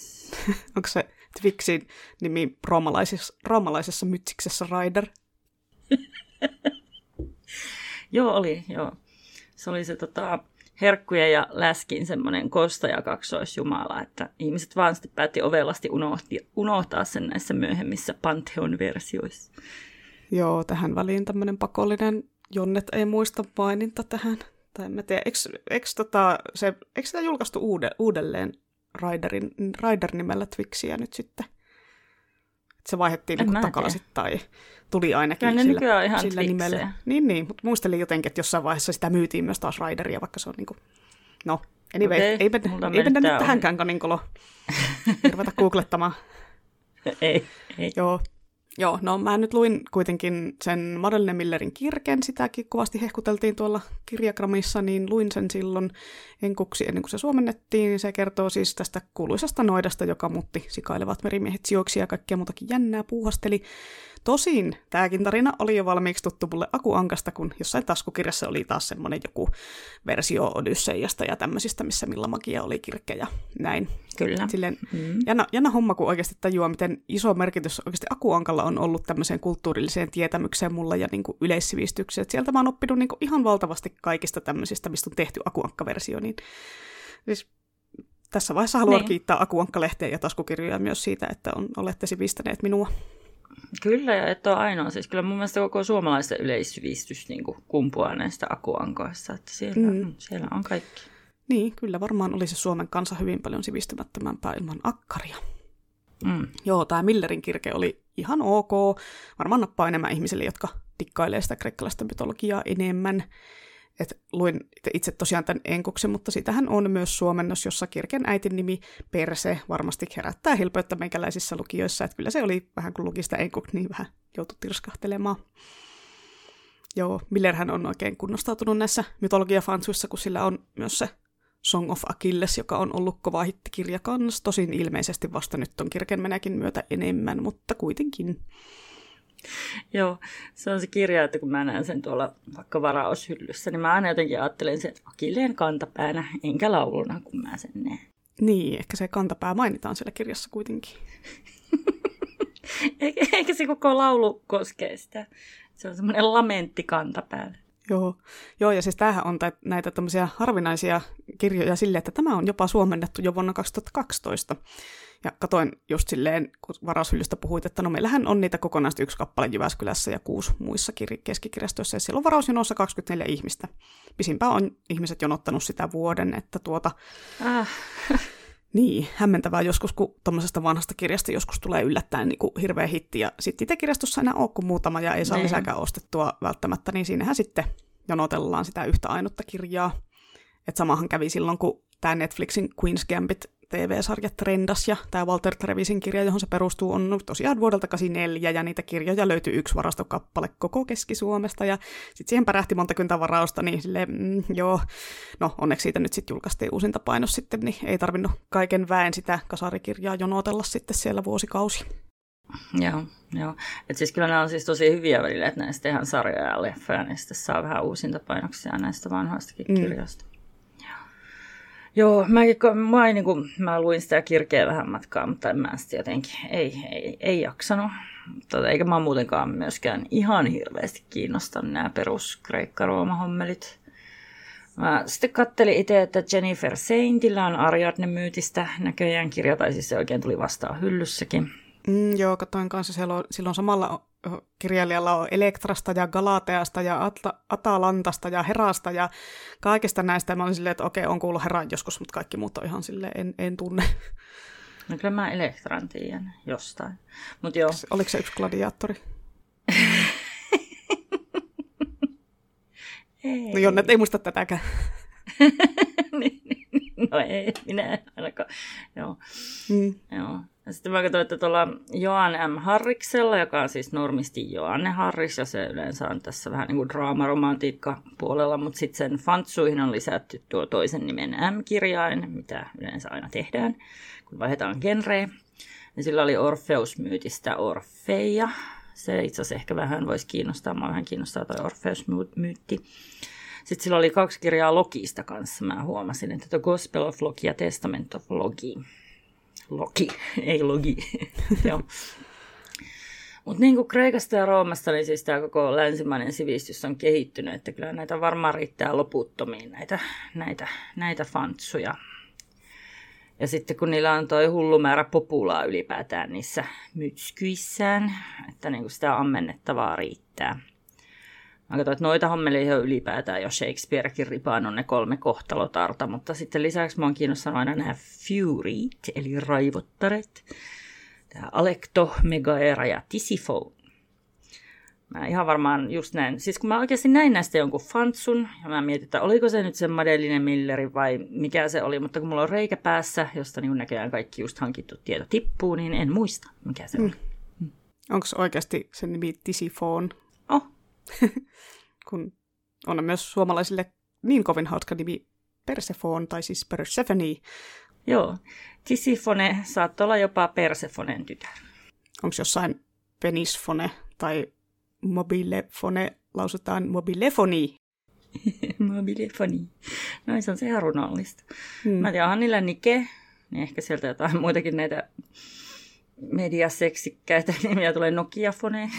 Nokia-foni. Ja sitten mä, Nokia-foni, niin en tiedä, miten onko se suomeksi fone ja sitten se on englanniksi foni. Vai onko se suomeksi? No, luultavasti se olisi suomeksi kuitenkin, en mä tiedä. Onkohan se, kirjoitetaankohan se tisifoni ja persefoni? No en mä tiedä. tota. No sitten tämä Persefonen toinen nimitys on Persefatta. Mä Lol. Mutta joo, siis tuollahan on tosiaan sillä Kreikka-Roomassa matskua loputtomiin versioihin sekä sieltä historiasta että sitten jumaltaruston puolelta. Siellä on keskin kokoelmastahan löytyy esim. Pat Parkerin Silence of the Girls ja Natalie Haynesin A Thousand Ships, Ships, on osaa sanoa, Ships. Kuulosti ihan tuolta Sean Connerilta tuli nyt tämmöinen. no niinpäs muuten kuulosti. Your mother is a whore. Erittäin random. Joo, mutta nämä molemmat liittyy Trojan sotaan ja erityisesti sen naisnäkökulmaa ja näihin myyttien naishahmoihin. Sitten sillä Hainesillä on myös Medusasta kertova Stone Blind ja tässä oli ihan vaan muutama esimerkki, että näitä on kyllä ihan älyttömän paljon ilmestynyt viime vuosina. Joo, niin on. Tota, oliko edes Trojassa sota niin kuin oikeasti vai onko sekin vaan myytti? Mm, niin, no siis tästähän ei ole varmuutta. Et ilmeisesti on niinku tämmöinen ehkä Trojan-niminen paikka ollut, tai siellä huudeilla on ollut jotain sotahommia, mutta ei siitä niinku ole semmoista selkeää konsensusta, että milloin tämä on ollut ja mitä siellä nyt on tarkalleen tapahtunut ja keiden välillä. Tuskin sitä nyt ihan silleen tyhjästä on nyhjästy, eli on siellä nyt varmaan jotain taistelua ja joku sota siellä ollut, mutta mm. noissa myyteissä ja tarinoissa, niin kuin siellä Homerin Iliassa, niin siellä on ehkä vähän liioteltu esim. joukkojen ja taistelujen kokoa ja taistelujen kestoa ja sitä, että kuka voitti. Mm, niin, ja kuka synnytti sen hevosen sinne pihalle. mm. ja varmaan, varmaan sitä Helenan kauneuttakin ehkä hituusen on liioiteltu. Ehkä on saatettu, mutta... Mm. Mm. Mut joo.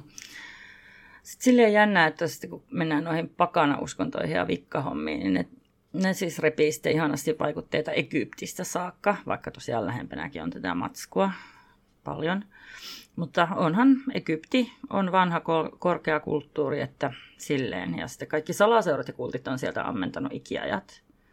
Mutta se ei ole kuitenkaan yhtä mediaseksikästä sillä ehkä nykyään. Olisikohan sekin vähän niin kuin vanhentunut, että ei nyt Egypti, että nyt on taas kuulia tämä Kreikka ja Rooma. Mm. En mä tiedä. Mutta kyllä niin kuin aurinkoinen Egypti ja vampyyrit esimerkiksi sopii hyvin yhteen, kuten jo Anne Raissikin huomasi. Ja tota, niin, sieltä ne on mun simeihinkin tullut. Simit mainit. Miten tämä oli? Tuli vaan mieleen. Mm. Niin, joo. niin, no siis Vikka nyt sille on kätevä eklektinen pakana uskonto, kun voi ottaa ne palvottavat jumalat ihan mistäkä, mistäkä vaan. Ei, ei ole väliä. Joo. Joo, jostain syystä Egyptistä on niin paljon vähemmän fantsua kuin Roomasta kuitenkin. Että historiallista, mm. itse asiassa historiallista kirjallisuutta on siitä varmaan enemmän, mutta ei jostain syystä fantasialla. Niin, no varmaan on kaikenlaisia Kleopatra retellingejä ja kaikkia tämmöisiä varmasti olemassa. Niin. Joo, mutta kiepsahdettaisiin me seuraavaksi tuonne Kaakkois- kautta Itä-Aasiaan.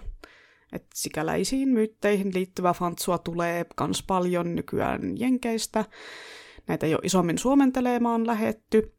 Paitsi nyt suoraan Kiinasta on sentään suomennettu se meidänkin fantasiahyllystä löytyvä Jin Jongin Kotkasoturien taru, mutta se on kirjoitettu alun perin 50-luvulla, ei ole kauhean modernia kamaa, ja ilmeisesti juonikuvauksen perusteella näyttäisi, että se on enempi niin kuin sitä vuksia, ilmeisesti semmoista niin kuin historiallista, ja sitten niin vuksian fantasiaelementit on enemmän semmoista överiä taistelulajitaituruutta ja miekalla lentelyä kuin mitään semmoisia loitsuja ja taikoja ja semmoisia länsimaisia fantasiaelementtejä, vai onko mä nyt käsittänyt aivan väärin nämä asiat? Mm, niin, no siis mä käyn tuosta ihan varoa, mutta näin mäkin olen vähän päätellyt. Mäkin alussa yhdistin sen fuksian siihen fantsuun, kun ne lenteli niillä miekoilla. Mutta niin, ehkä se on vaan liiottelua. Kun sitten mä katsoin, että xiangxia, ja nähän itse asiassa nämä x lausutaan varmaan jonain suhuäänteenä, mm. mutta se on suomalaisille paljon helpompi sanoa xiangxia. Niin, niin, tota, niin se on se kiinalainen fantsu, että siellä tietenkin esiintyy myös fuksia, koska se on ihan olennainen osa, että tämmöiset näin, mm. mutta taistelulajit sun muut otetaan sinne, mutta se varmaankin on kuitenkin se fantasia sitten. Mm, kyllä mä uskon, että Kiinassakin fantasiaa kirjoitetaan, ja sieltähän nyt on, no siis Kifiä sieltä on mm. suomennettu ihan suoraan, ja nyt tuli se, se kalvot, se tota, semmoinen vähän dystopia-henkinen semmoinen, vitsi kun en muista nyt sen kirjailijankaan nimeä, mutta siis silleen, silleen niin kuin tulee suoraan Kiinasta jotain. Mm. Mutta niin kuin, tämmöistä niin kuin modernia fantasiaa niin en, en, en ole törmännyt. Joo, kyllä niitä englanniksi meinaa löytyä, mutta tota, joo, ei suomennettuna. Mm.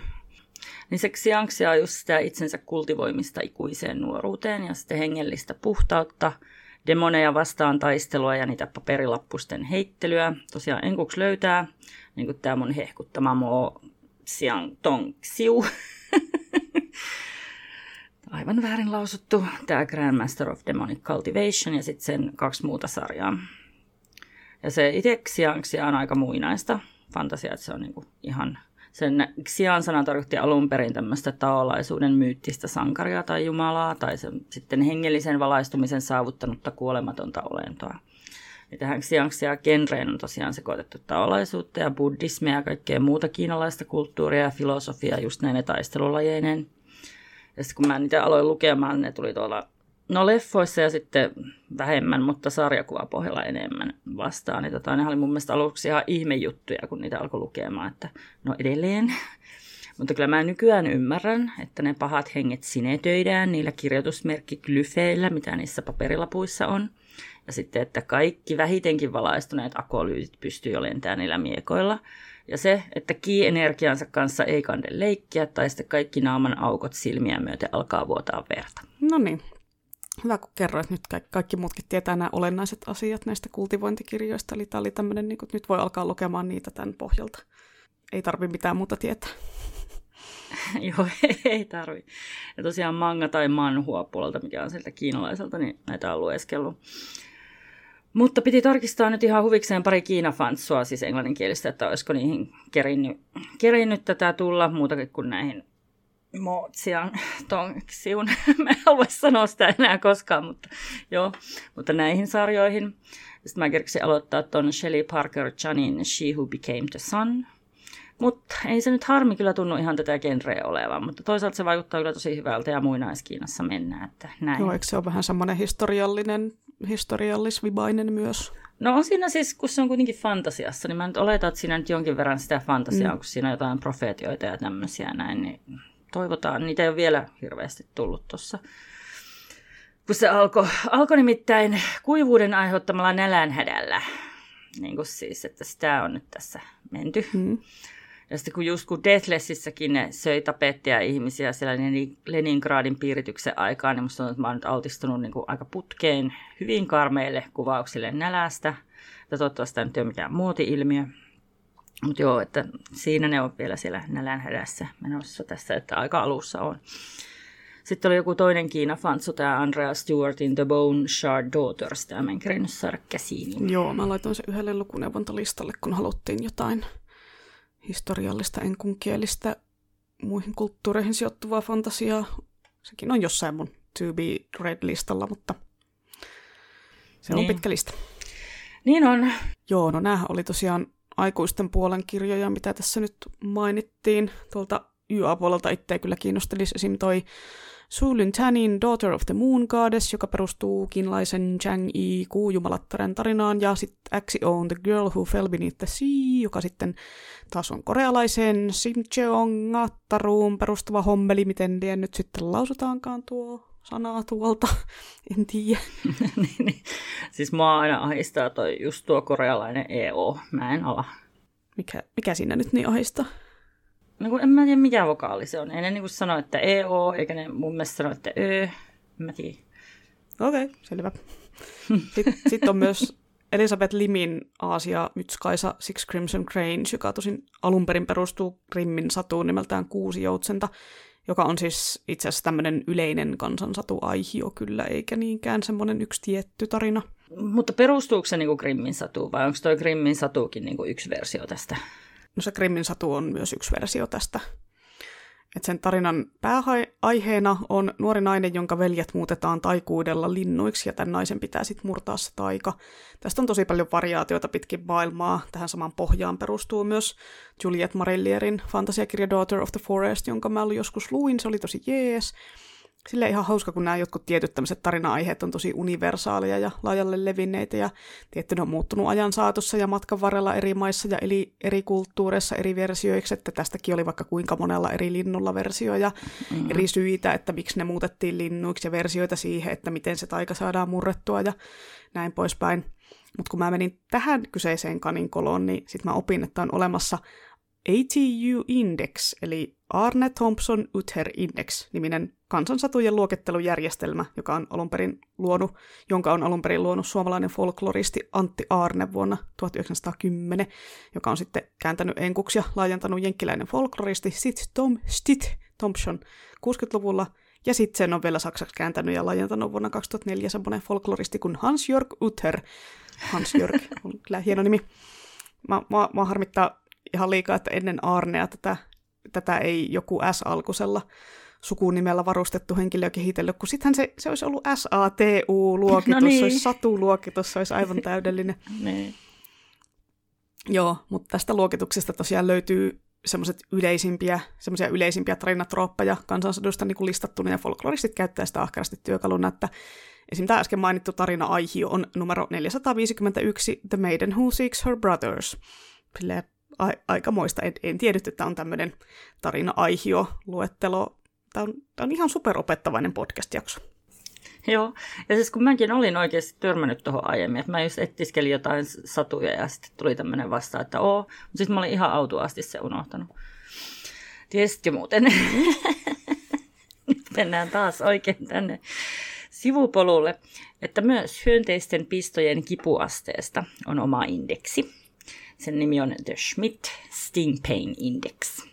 Sen on ystävällisesti meille koonnut Justin O. Schmidt, joka kertoi tulleensa melkein kaikkien lajien pistämäksi. Tai siis itse asiassa kyseessä on just tämä inhottavin hyönteissukuhaara, johon kuuluu ampiaiset, mehiläiset ja muurahaiset. mutta se niinku ihanasti kuvailee eri pistoja kuin hyviä viinejä. Että esimerkiksi erään herhiläisen pisto on kuulemma täyteläinen, elinvoimainen ja hieman rusahtava, kuin jättäisi käden pyöröoven väliin. en tiennyt, että on tuommoinen indeksi, mutta totta kai on olemassa tämmöinen. Tosin jos se on niin kuin vaan yhden ihmisen kokemuksen pohjalta, niin voiko se olla pätevä? Kai se, kai se nyt on joku vertaisarvio, että joo, kyllä, tämä on, tämä on juurikin kolmostason pisto sitten. no se itse selittää sillä, että se kivun tuntumus on yksilöllistä muutenkin. Ja sitten varmaan muut ihmiset on ehkä halunnut luottaa tämän sanaan, eikä sitten ole lähtenyt testaamaan, että miltä tämä pyöröovi-rusahdus nyt oikeasti tuntuu. Että onko se oikeasti pyöröovi vai olisiko se vaikka, että kaadut pyörällä. Mm, niin, ehkä. Jännä, mm. jännä myös, että tuossa on, niin kuin, siinä oli asteikko nollasta neljään. Tutkin tätä asiaa vähän, niin jotenkin sillä, että ei tarvi enempää numeroita, ilmeisesti nollasta neljään riittää. Et on, mä en tiedä, onko se... Joo, no se oli itse sitä mieltä, että nämä numerot on vähän niin kuin turhia, että ei ne kerro oikeasti kunnolla mitään, että turha niitä on ihan älyttömiä mm. määrää sinne pistää. Mutta pistetään nyt tällä, että saadaan vähän järjestystä. Pistetään, hehe. mm.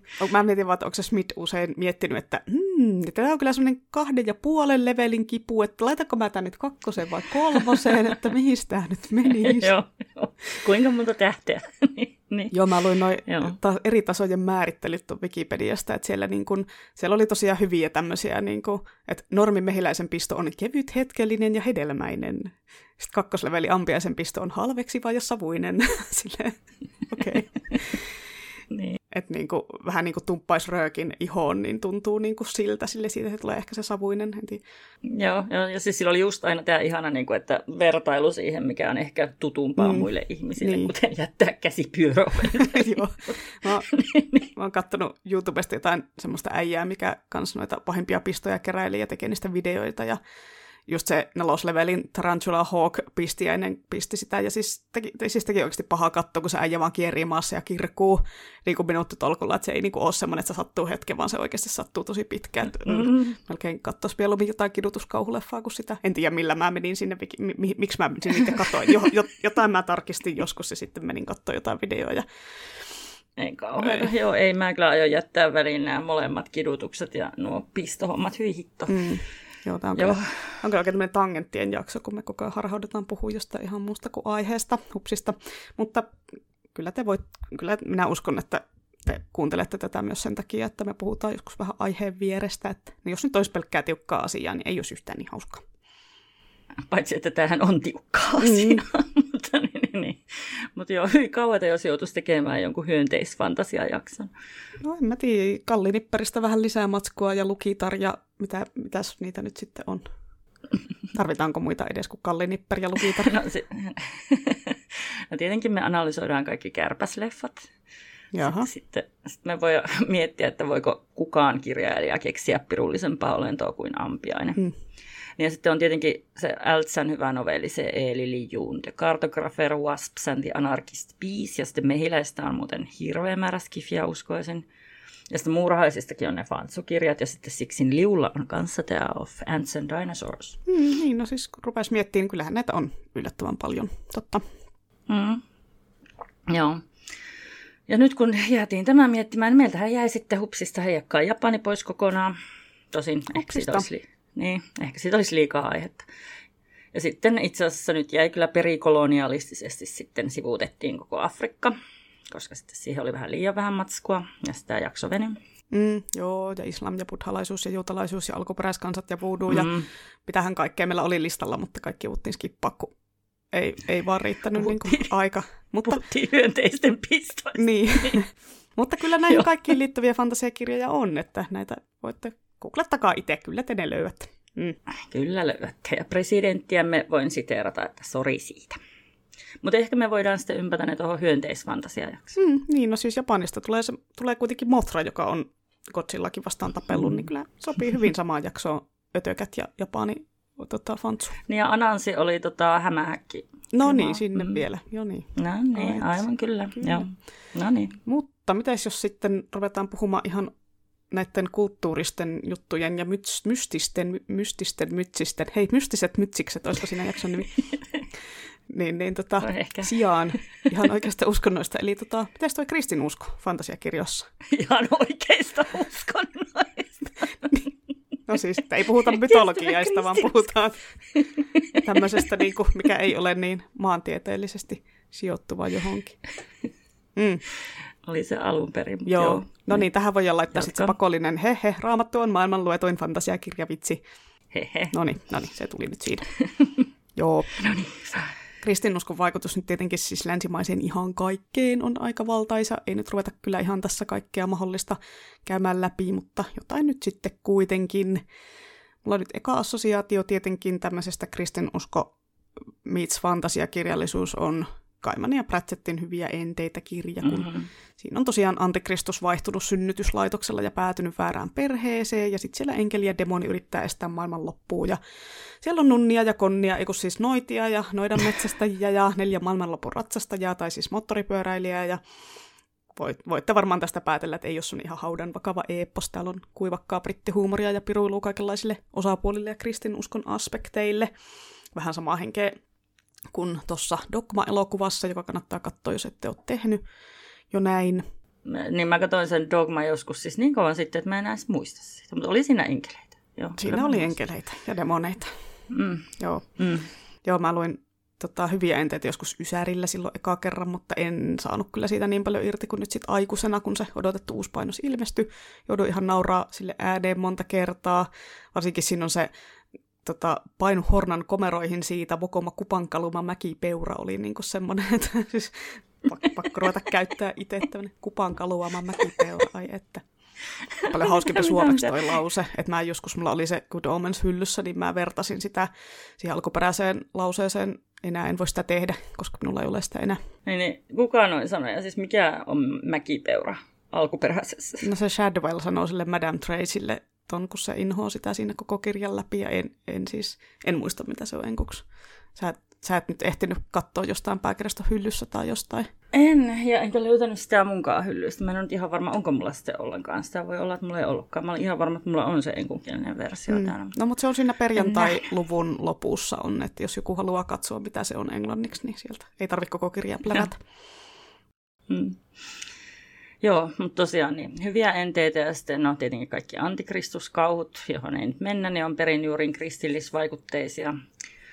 No sanon sen verran, että mua käy aina sääliksi se antikristus, niin kuin varsinkin kun se on pikkulapsi, että siitä voisi tulla ihan kiva poika, jos sillä ei olisi adoptiovanhempia sitä tappamassa koko ajan sitä uskovaisia ihhuleita pörräämässä ympärillä ja murhaamassa sen lapsen vahteja niin kuin mun antikristus oletettu Simi, niin se on ihan ikuisesti traumatisoinut näiden takia ja sitten se ryhtyy astronautiksi, koska niin kuin avaruudessa se saa olla rauhassa.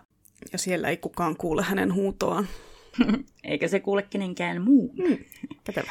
Mutta sitten tosiaan niin, tota, noin neljä, ma- neljä ilmestyskirjaratsastajaa, tai ma- no ilmestyskirjaratsastajat, ne on varmaan suomeksi, niin nekin on täysin kristillistä alkuperää, mm. että rutto, sota, nälänhätä ja kuolema – niistäkin ne seikkailee monissa kirjoissa ja sitten sit oli lisäksi tietenkin maitomies Roni, joka lähti joukosta ennen kuin niistä tuli kuuluisia. Mutta tämä taitaa seikkailla vaan tuossa kiekkomaailmassa aika varkaassa itse asiassa. Mm. Se oli ihana. Sitten, sitten, niin mitäs muuta? No, mulle tulee nyt mieleen nämä ikivanhat, eli Narnia. Se pitää mainita niin kuin Jeesus, sitä Aslania uhrautumassa kivipaadella – mutta miten toi Lotrin Sauron, kun mun mielestä se, niin se valvova silmä, niin se on vähän niin kuin sekä Jumala että saatana samassa paketissa. Ja sitten on toi, no sitten on Orson Scott Cardin Alvin-sarja, joka jäi muuta kesken just sen kristillisyyden takia. Vaikka se alkoi tosi hienona vaihtoehtohistoriana. Mutta no ei sitä edes suomennettu kokonaan, niin antaa olla. Siinä oli Amerikan intiaanejakin muuten, mutta en mä muista, että niiden mytologia olisi paljon paneuduttu. Eikä paneuduta mekään. Ei niin. Mm. Mm. No, Sori siitä. Sori siitä. Sormusta herrasta kun puhutaan, niin no kristinusko viittauksilta ei nyt voi välttyä, koska vaikka harraskatol, roomalaiskatolinen Tolkien olikin myös suuri allegorioiden vihaaja, niin eihän se nyt kokonaan niiltä voinut välttyä. Kyllähän niitä siellä on, vaikkei ne ole semmoisia niin tuskaisen ilmiselviä kuin sitten Louisilla. Mm-hmm. Tolkien on siis itse sanonut, että Sormusten herra on perustavanlaatuisesti uskonnollinen ja katolinen teos ja ihan tarkoituksella, Mm-hmm. eikä mitenkään silleen vahingossa hupsista. Ja sen takia siinä kirjassa ei ole mitään uskontoja, jota, joita niillä keskimaan kansoilla olisi. Itse ajattelin, kun luin tämän, että no aika jännä, että se on kirjoittanut siihen Loreen kuitenkin semmoisen polyteistisen jumalanäkemyksen, että siellä niinku riittää niitä ylempiä ja alempia jumalia vaikka millä mitalla, eli siis valarit ja maijarit, mutta siis nehän on tietenkin oikeasti enkeleitä eikä mitään jumalia, siis niinku daa. Niin, niin. Selvä, joo. Mm, joo. Mutta siis koko Sormusten herra ja Silmarillionhan on täynnä kristinuskon teemoja jo ihan sieltä Iluvatarin ja Morgothin, eli Jumalan ja saatanan keskinäisestä taistelusta lähtien. Sitten Sormusten herrassa hyvä voittaa pahuuden ja nöyryys voittaa ylpeyden ja anteeksianto on hyvä homma. Ja sitten on tietenkin kuoleman ja jälleen syntymän teemat ja kaikki tämmöiset Gandalf tulee takaisin kuolleista, kun Jeesus ikää. Ja Ilmeisesti Gandalf, Aragorn ja Frodo edustaa kristillisen opin niin kutsuttua kolminkertaista virkaa, joka koostuu profeetasta, papista ja kuninkaasta.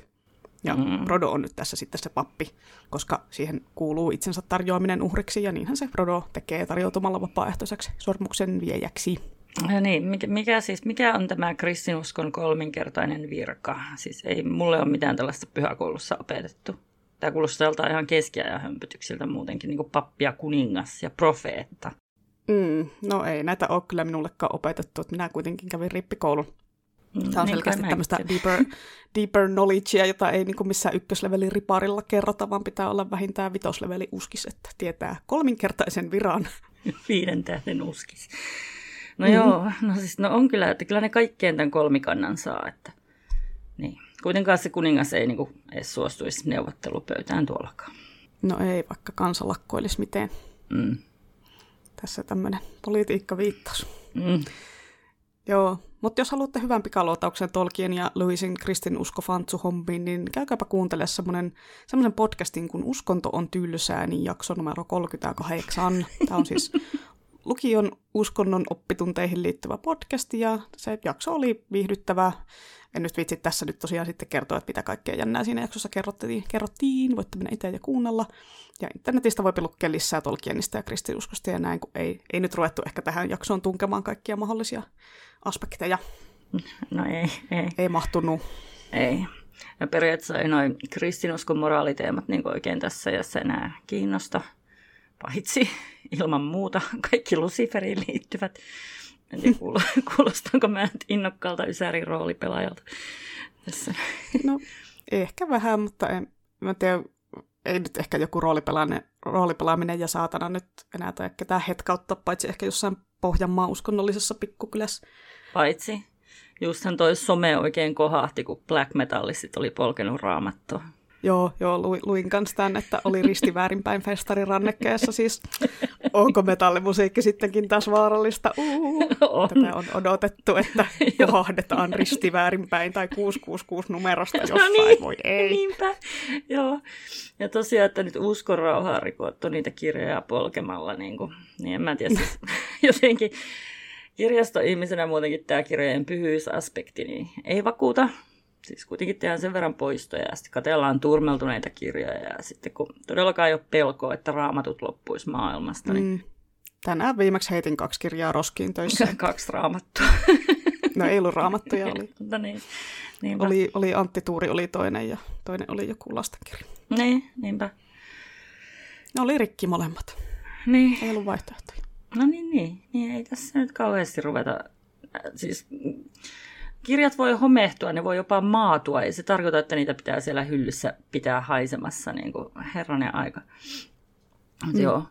Mutta onhan tässä siis, varmaan on tuossa Lucifer-innossa niin tota, tätä teininostalgiaa mukana, tietty.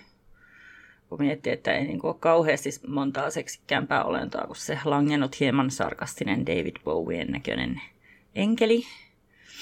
Mutta ehkä enimmäkseen mua kiinnostaa tämä Lucifer sillä, että sen myötä toivoisi, niin, että saisi näitä tarpeellisia harmaan sävyjä niin kuin tähän muuten aika mustavalkoiseen kristillisfantasiaan.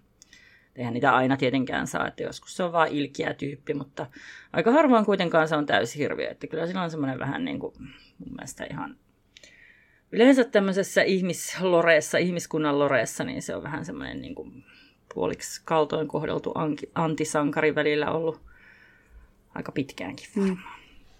mä googlettelin tässä taas kirjoja, että missä olisi Lucifer tai saatana pääosassa. Välillä, ei kyllä kiinnosta, mutta ajattelin, että katsotaan. No tietenkin Anne Raissila on se Memno the Devil. Sitten mä hukannut, että toi Joe Hillin sarvet on kanssa aiheesta, kun se on siinä lukulistalla. Sitten on Minä Lucifer mm. Glenn Duncanilla, ja olihan näitä. Sitten mä katsoin, että Robert A. Heinleinillakin on tämmöinen perikristillinen tuomiopäivän käsikirja. Se itse asiassa kuulosti aika kivalta, se on skifiä. Osa on näistä fantasiaa ja sitten osa kauhua, mutta sitten taas on niinku ihan perusromaaniakin. Että jotenkin hassua, että monet kristilliset jumalolennot, niin ne menee semmoisessa ihan normikenrettömässä kirjallisuudessa läpi, vaikka siis periaatteessa siinä normikenrettömässä ei kuuluisi kauheasti näitä yliluonnollisia fantasiaolentoja olla. Että jännä juttu. Se on kyllä jännä juttu. Mm. Ja no Lucifer nyt on hahmona niin silleen herkullinen ja just monipuolinen, että en ihmettele yhtään, että se on monen fantasiakirjaan ja myös normokirjaan päätynyt mukaan. No yleensäkin semmoinen antikristus, saatana, demonitematiikka toimii varsinkin kauhussa itselle. Pidän, pidän kristin kauhusta ja näin. Kristin kauhusta. Mutta se on ihan juttu. Mm. Mutta jos nyt ei mennä taaskaan sinne kauhuun sen pidemmälle, vaikka vähän sinne nyt varpaita kasteltiin, vaan puhutaan Tota, minä haluaisin kysyä sulta, että mitä mieltä sä oot enkeleistä? Niitä ei sovi peljästyä. Joo, ei, ei ollenkaan. Niin. Joo, ja tässä oli tämmöinen satanakia viittaus niille, ketkä huomas. Mutta joo. Minä en huomaa. Joo, ehkä siellä, mä veikkaan, että siellä on kaksi ihmistä, jotka tota, tietää tämän läpän. No, anyway. Tuossa YA Urbaani Fantsussahan enkelit taisi olla kova juttu just joskus silloin 10-15 vuotta sitten sitten siellä on esim. Pekka Fitzpatrickin tylsästi suomeksi nimetty langennut enkeli. Alkuperäiseltä nimeltään Hush Hush kuulostaa paljon okay. mielenkiintoisemmalta tämä kirjan niin. nimi. Mutta se aloittaa yhden sarjan, missä nuori tyttö rakastuu enkeliin ja sitten on Kate Laurenin langennut. Sama setti, eli enkeliin rakastutaan ja tylsä nimi. Ja sitten oli vielä Isabel Abedin Lucian, joka ilmestyi jo 2009. Että nämä on kaikki aika lailla sitä Twilight-jatkumoa, paranormaalia romantiikkaa teinitytön ja jonkun yliluonnollisen olentopojan välillä. Mä vähän tsekkailin näitä arvioita Goodreadsista, kun en ole itse näitä lukenut, ja ei näistä ole oikein kukaan aikuislukija tainnut hirveästi tykätä. Voi olla, että teineille on uponnut, kun on tarvittu jotain Twilightin vierotusoireisiin silloin aikoinaan. Mä hovitti hieman, kun mä katsoin sitä sivua, siinä oli pel- pelkkiä yhden tähän arvioita, oli tuolle langenneelle annettu, että tuota, joo, ei, ei, mä en usko, että se on hirveän laadukas, vaikka me nyt täällä silleen tietenkään tuomita, jos just sinä oot siitä tykännyt, ainakaan kovin paljon ei tuomita. Mm. Aikuisille on sitten kirjoitettu tietenkin vähän stiimimpää enkelikamaa, eli no Sarah J. Maassilla uudessa maan- ja verenhuonesarjassa on enkeleitä, ja tietenkin myös vanhalta kunnon Järvardilta löytyy kuusiosainen paranormaali romanssisarja, josta jokaisen kannessa on paidaton mies torso, mm-hmm. jolla on enkelin siivet, eli niistä voi jo aika hyvin arvata, että mitä näissä kirjoissa tapahtuu. Ei tarvi edes lukea. Ja ikinä et muuta arvaa, että mikä tämän kyseisen J.R. sarjan nimi on. Mm, enkelten kaupunki. Varjojen kaupunki. No, se on tietenkin langenneet enkelit. Ah, tietenkin. Menin täysin lankaan, voi hittolainen. Joo, joo, mä pistin jonkun Vardin kirjan mun vampyyriromanssinäyttelyyn. Se taisi olla kyllä sitä sen vampyyrisarjaa kai. En muista, silläkin oli joku kliseinen nimi varmaan. Nämä oikeasti lipsahtaa mun mielestä heti, jos ne on liian kliseisiä. Mm.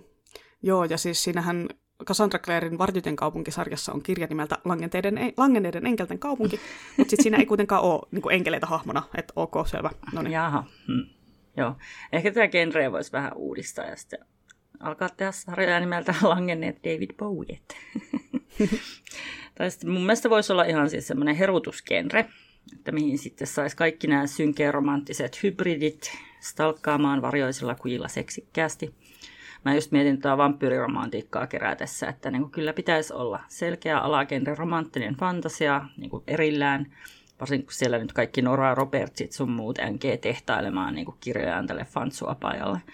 Siis, no, mä en edes tiedä kuinka romanttisia ne on, mutta mä oon ennakkoluulonen. No siis tämähän on uusi kuuma juttu, tämä romantasia, siitä Hesarissakin oli juttu. Mutta siis nykyajan malliin tietenkään ei voida vaan sanoa, että romanttinen fantasia, vaan sille pitää keksiä tämmöinen typerä mukasana nimeksi. Siis mä, mä en siis... tuota romantasia-sanaa, toi on, toi on aivan kamala. Siis en... aivan hirveä, mulla mennä puklua tulla mä kuulin Siis että romanttinen fantasia on ihan termi. Miksi sille pitää niin, keksiä niin. oma sana? Niin. Joo, oh. ei, ei, tämä ei lähde kyllä. Et mun mielestä se herufantsu olisi paljon parempi. Siihen saisi samalla tosi helposti heruskifit ja herukauhut kaupan päälle. Ja sitten myöskin, kun se on heru, niin siinä ei tarvitsisi erotella erotiikkaa pois sitä romantiikasta. Niin, sinne voisi laittaa kaikki paranormaalit romanssit ja kaikki sinne samaan sitten. Niin, niin. Mm. Mä luin itse just tässä äskettäin loppuun pitkän ja eroottisen mangasarjan langenneen ja ei niin langenneen enkelin rakkaudesta. Toisaalta se oli kyllä ehkä enempi toiminnallista kauhua. Siinä oli eeppiset loppuratkaisut ja sodat ja kaikki.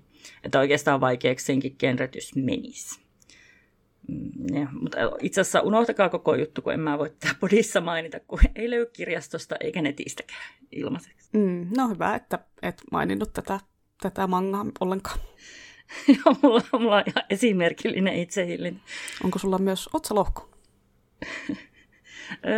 hyvin kehittynyt on. Kiitos, kiitos kysymästä. Millainen sun otsalohko on? Never had any complaints. Very developed. Joo.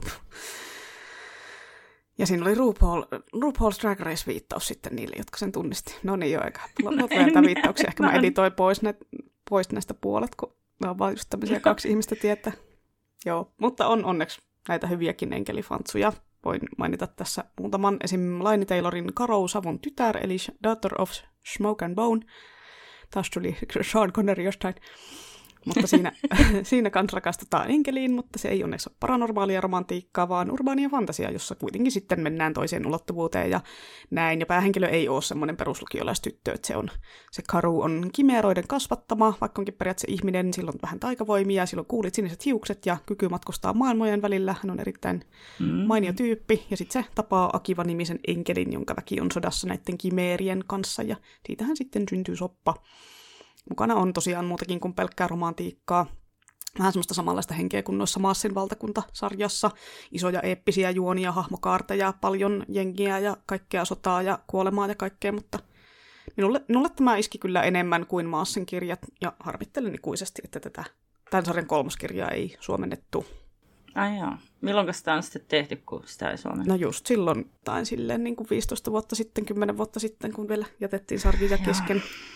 Sitten mm. Anne Leinosen viivamaalari tuli vastaan, kun hain enkeli- ja fantasia hakusanoilla, mutta siinä nyt ei ilmeisesti niiden kanssa pariuduta, eikä ne vissiin ollut ihan semmoisia perinteisiä enkeleitä myöskään. Mä kysyin tästä mun kaverilta, joka oli tämän lukenut, Annelle terkkuja tässä kohtaa, niin se sanoi, että jos mä tekisin uskovaisille enkelikirjalistaa, niin tätä ei kansis laittaa siihen listalle, mutta tähän, tähän niin kuin podcastin tarkoitukseen täydellinen Ehkä luen sen itsekin joskus, sit, kun kirjallista vähän lyhenee, mutta sitä päivää otellessa. Mietin tota ei-uskovaisille suunnattua fantasiakirjallisuutta. Mm. tota, varmaan tarkoitetaan tietenkin niitä, että jotka haluaa lukea kirjoja siitä uskontogenrestä, mutta jolle ei jostain syystä niin kuin kunnon fantasiakirjoja. Mm, joo, en mä ehkä sitä J.R. Vardiakaan laittaisi niille uskovaisille ihmisille, jotka haluaa enkeleistä lukea kirjoja. Niin... Mm. Tai en tiedä, ehkä se voisi olla ihan sellaista miellyttävää vaihtelua. Niin. Mutta joo, sitten tähän mainioita kristinuskoviboja on tietenkin Niklas Anbergin Daniel Dark-sarjassa, eli poika, joka käveli vetten päälle, ja jatkoosa poika, joka paransi haavat. Kolmasosa on poika, joka nousi, kuolle- nousi kuolleista. Mm-hmm. Näistä voi jotain näistä nimistä ehkä päätellä, vaikka ei tämä nyt siis mistään mm-hmm. Jeesuksesta kerro. Poika, joka nousi kuolleista, tosiaan ilmestyy ensi syksynä. Siinä on vähän semmoista jenkkilän kristinuskolohko-meininkiä, mutta sitten siinä ollaan toisessa kirjassa Japanissa ja käsitellään aasialaisia filosofioita sun muita hankalaa kertoa tästä oikein mitään järkevää, kun se on tosi semmoinen monipuolinen sarja, minkä ja lukekaa itse. Mm, no monipuoliset sarjat on yleensä parhaat. Mm. Joo, joo. Tota, mangassa ja animessa tulee tosi paljon vastaan tota kristillistä mytologiaa, niin kuin, että siellä on saatanat ja luciferit, välillä molemmat. ja sitten, niin kuin, sitten kaikki arkkeenkelit ja sitten katolinen kirkko myös hyvin usein näitä ruotimassa. Nämä kai menee enempi kauhugenreä, mutta toisaalta se mangassa ei niin sel- selkeästi erotu fantasiasta se kauhugenre. Mutta meillä ne on niinku yleensä kauheinta maailmanlopun odotusta. Mut siellä tuntuu, että siellä on niinku välillä vaan erilaisia entiteettejä, jotka sekoilee. Ja sitten välillä se itse kirkko on sitten se niinku kauhua herättää sillä auktoritäärisyydellään. Mutta niin, ehkä tässä on taas tämä syy, että niinku se on niille vähän eksoottisempaa kuin meille. Tosin, siis onhan kristinusko siellä ahkera on tietenkin levittäytynyt sinne päin. Tai sitten se ehkä on sitä, että se ei ole siellä ollenkaan niin tabu kuin meillä on kuitenkin jonkin verran. Ehkäpä. Mm. Voipi olla. Mutta mitäs jos sitten poiketaan näistä oikeista uskonnoista ja myyteistä pois, eli mennään näihin keksittyihin uskontoihin, toisin kuin nämä siis meidän uskonnot, jotka ei ole keksittyjä. niin, niin. Kukaan ei ole keksinyt niitä, ne vaan on tullut jostain. Joo. Mutta niin kuin, uskonnot fantasiakirjoissa, keksitysuskonnot, onko sulle millaisia tullut vastaan? Onko joku erityisen hyvä tai vähemmän hyvä? Että varmaan Sanderson on aika korkealla tälläkin hyvät listalla. Niin, niin, niinhän se on. Joo, totta kai. Totta kai Sanderson. Tota, Mistbornissa on se jumaluus Brand tai puolijumaluus. Älä! Niels Holgersson. Joo, mutta tota... Niin, se, se, niin se jumaluus tai puolijumaluus, mikä niillä on, niin se on hyvin pitkälle sidoksissa siihen taikasysteemiin. Samaten kuin Stormlight Archiveissa. Että kun ne piilevät kyvyt herää ja niitä kehittää, niin hyvin pian sitä lentelee valoa hohtaen ja sitten vaihtelee painovoimien paikkaa ja muuttaa laivoja vedeksi ja sitten ihan varmasti myös vettä viiniksi. Näin Ammutti laiva vedeksi. Äh, no, no eikö se ollut Shallan? Joo, ei pitäisi kuunnella äänikirjana näitä, kun ei muista juone yksityiskohtia, vaikka joo, oli, olihan siellä tosiaan se vehje, millä pystyy asioita muuttaa toisiksi asioiksi. Mikä se nyt sitten olikaan nimeltä? Niin, ehkä se. Mä en muista itsekään, oliko se Soulcaster vai mikä, mutta siis se Vempelihän oli vaan hämäystä. Mm, niin, niinhän se oli. Spoileri, voi ei, kauhean spoileri. No joo, mutta nyt, nyt, nyt muistan, mistä puhuit. joo, muistan sen Mäkin olen lukenut ne Joo, kaksi kertaa. Siltikin nämä, mäkin just rupesin miettimään, että oli, kai se oli Shallanen.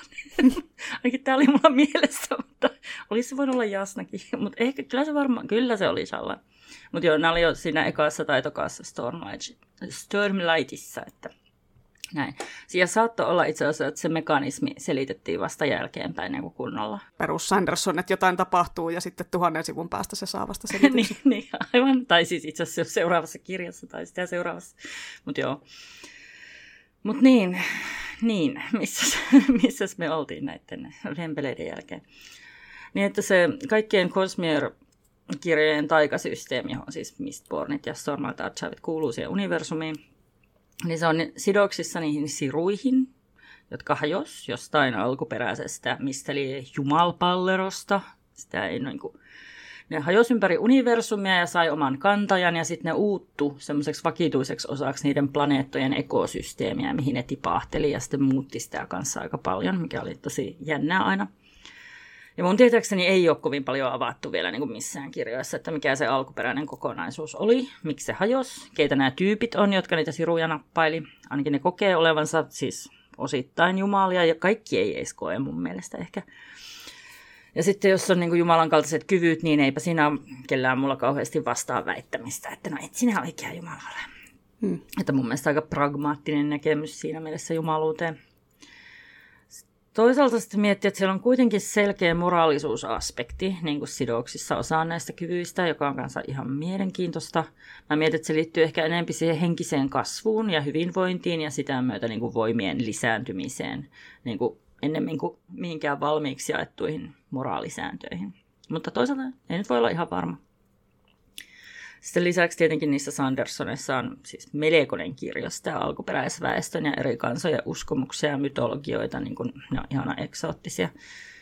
Mä en, en muista edes kaikkia eksoottisimpia, mutta ainakin oli se jättimäinen kilpikonna, jonka selässä asuu näitä kansoja tai montakin niitä. Ja sitten siellä oli myös ne ötököiksi muuttuvat ihmeikuisuusolennot. Näistä me voidaan puhua sitten meidän hyönteisfantasiajaksossa. Näköjään me tehdään hyönteisfantasiajakso. Näköjään. Mm, niin no siitä alkuperäisestä niin. fantasia-eläinjaksostahan jäi aika paljon elukoita pois, että no jos eritä pelkistä hyönteisistä matskua, niin sitten voi lisätä niin kuin sinne matelijat ja kalat ja pääjalkaset ja mitä näitä. Mm. Niin, onko äyriäiset pääjalkaisia? Ja kun mustekalat ja muut on pääjalkaisia, eli Joo. no ilmeisesti myös tulhu on pääjalkainen. nice. Joo. Joo, mä joudun tarkistamaan, mitä nämä äyriäiset on. Ja ne on äyriäisiä. Oho. Kuuluu samaan niveljalkaisten pääjaksoin kuin hyönteiset ja hämähäkit. Mutta äyriäisillä on kidukset, eli krustasea se on niin mm. se, se, se, mikä se nyt on se pääjakson alainen juttu. niin, mutta kuitenkin, että kuinka monessa opetus tämä nyt olikaan tässä jaksossa? En ole enää, en pysy laskuissa, mutta tiesit sä, että on olemassa myös maailman ilman katkarapuja? Tiesin tietenkin. Hyvä. Kyllä Buffy, Buffy-asiat tiedät. No niin, sitten. Mutta mä mietin, että vähän samalla kaavalla kuin tuossa Sandersonissa, niin mennään tänne Steven Eriksonin Malasan sarjan mytologian kanssa. Tosin niistä nyt ei oikeasti saa paljon mitään selkoa, että vähän arvailulla ja fiiliksillä mennään. Mutta jollain tavalla sillä tavallisestikin ihmisistä voi tulla jumalia tai puolijumalia. Ja se taikuuden voima tai mahti tai mikäli asioita liikuttaa, niin se on tosi syvään uurettu sinne koko niiden planeettaan jotenkin. Siellä myös lepäilee niin kuin uinuvia jumalia ja sitten on heränneitä jumalia ja sitten on vangittuja jumalia ja sitten on täysin se on, se onneita jumalia. Ja mun mielestä Malasanissa on jätetty nämä niin kuin moraalisuusaspektit aika lailla pois, ellei sitten niitä jumalolentoja itseään satu tämä eettisyys kiinnostamaan.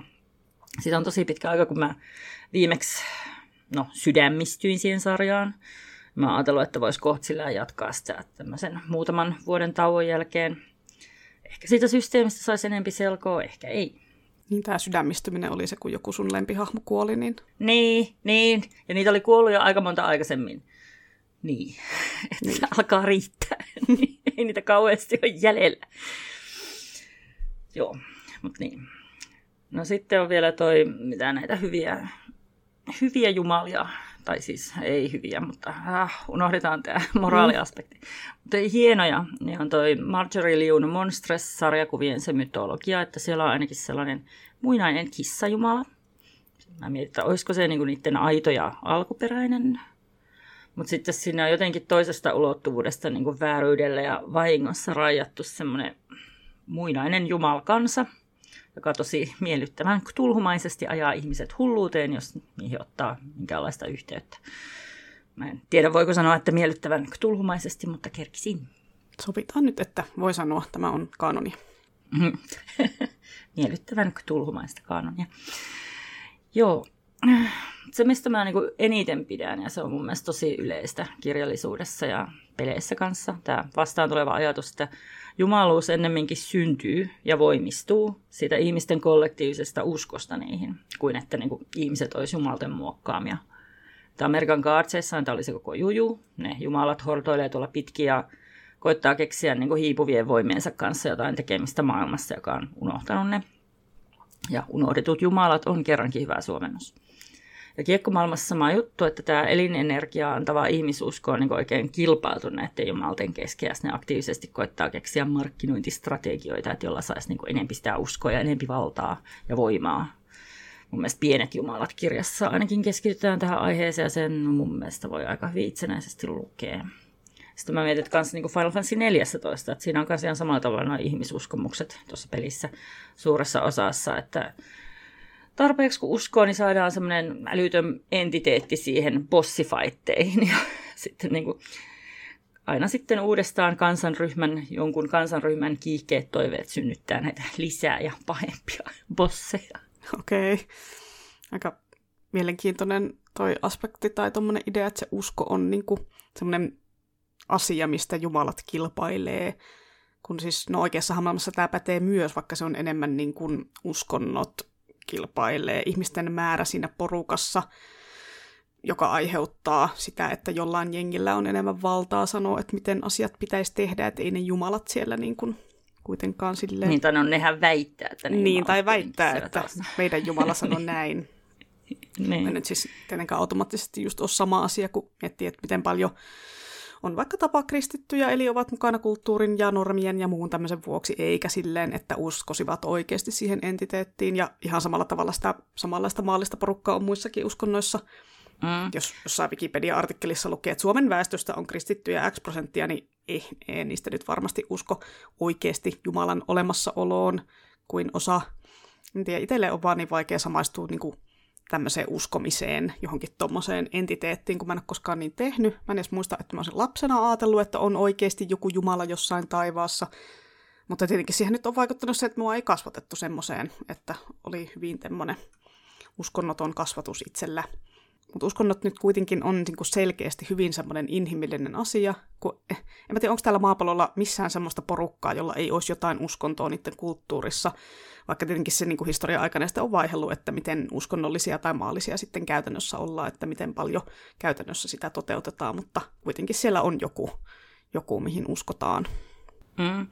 Toisaalta se on No, siis se on muuttunut ideologioiksi, tai varmaan voihan se olla, että se on ollut ideologioita alun perinkin, mm. mutta tota, että uskonnotkin on ideologioita.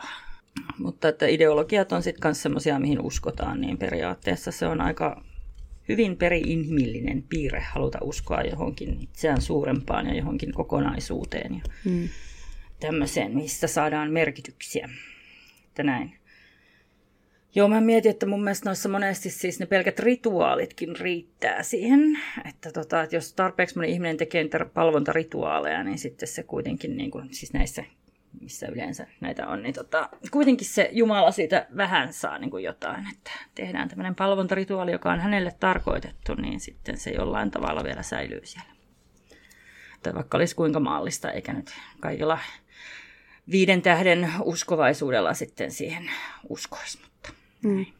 Mutta joo, mun mielestä tosiaan että tämä ajatus, että ihmiset luo Jumalat omiksi kuvikseen, niin se on lähimpänä todellisuutta, mihin päästään.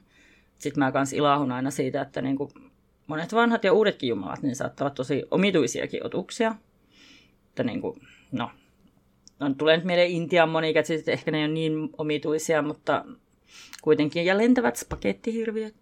Niin tota, ei ole kuitenkaan sitä luovuutta unohdettu näissä uskonnoissa, vaikka ne omiksi kuviksi onkin luotu. Niin on nyt mielenkiintoisempia ne Intian monikätiset kuin vaan sitten se, että siellä on ihmisen näköisiä seoksia ja Se valkopartainen ja pappa. Valkopartainen niin. pappa, no sekin vielä myös. Mm, niin. Mm, tulee meille näistä hyvistä, hyvistä tota, fantasiauskonnoista. No, Martinin tulee ja laulu. Siellähän on aika suuressa roolissa uskonnot siinä koko sarjassa ja siinä on aika realistinen se erilaisten uskontojen kirjo, että ei ole vaan niin kuin yksi, mihin kaikki uskoo. Et siellä on etelämäisessä Westerosissa on se Fate of the Seven, mikä nyt sitten onkaan käännöksessä, seitsemän usko, en, en muista. Muistatko sä? No, tiedät hyvin, että en, en suostu lukemaan käännöksiä, niin ei mitään haju. No niin, joo. No, joku semmoinen. Sitten siellä on pohjoisessa palvotaan vanhoja metsänjumalia silleen animistisen tyyli, että kaikessa on niitä henkiä läsnä, että ei ole semmoista pyhää kirjaa, josta luetaan, että miten sitä uskontoa kuuluu harjoittaa.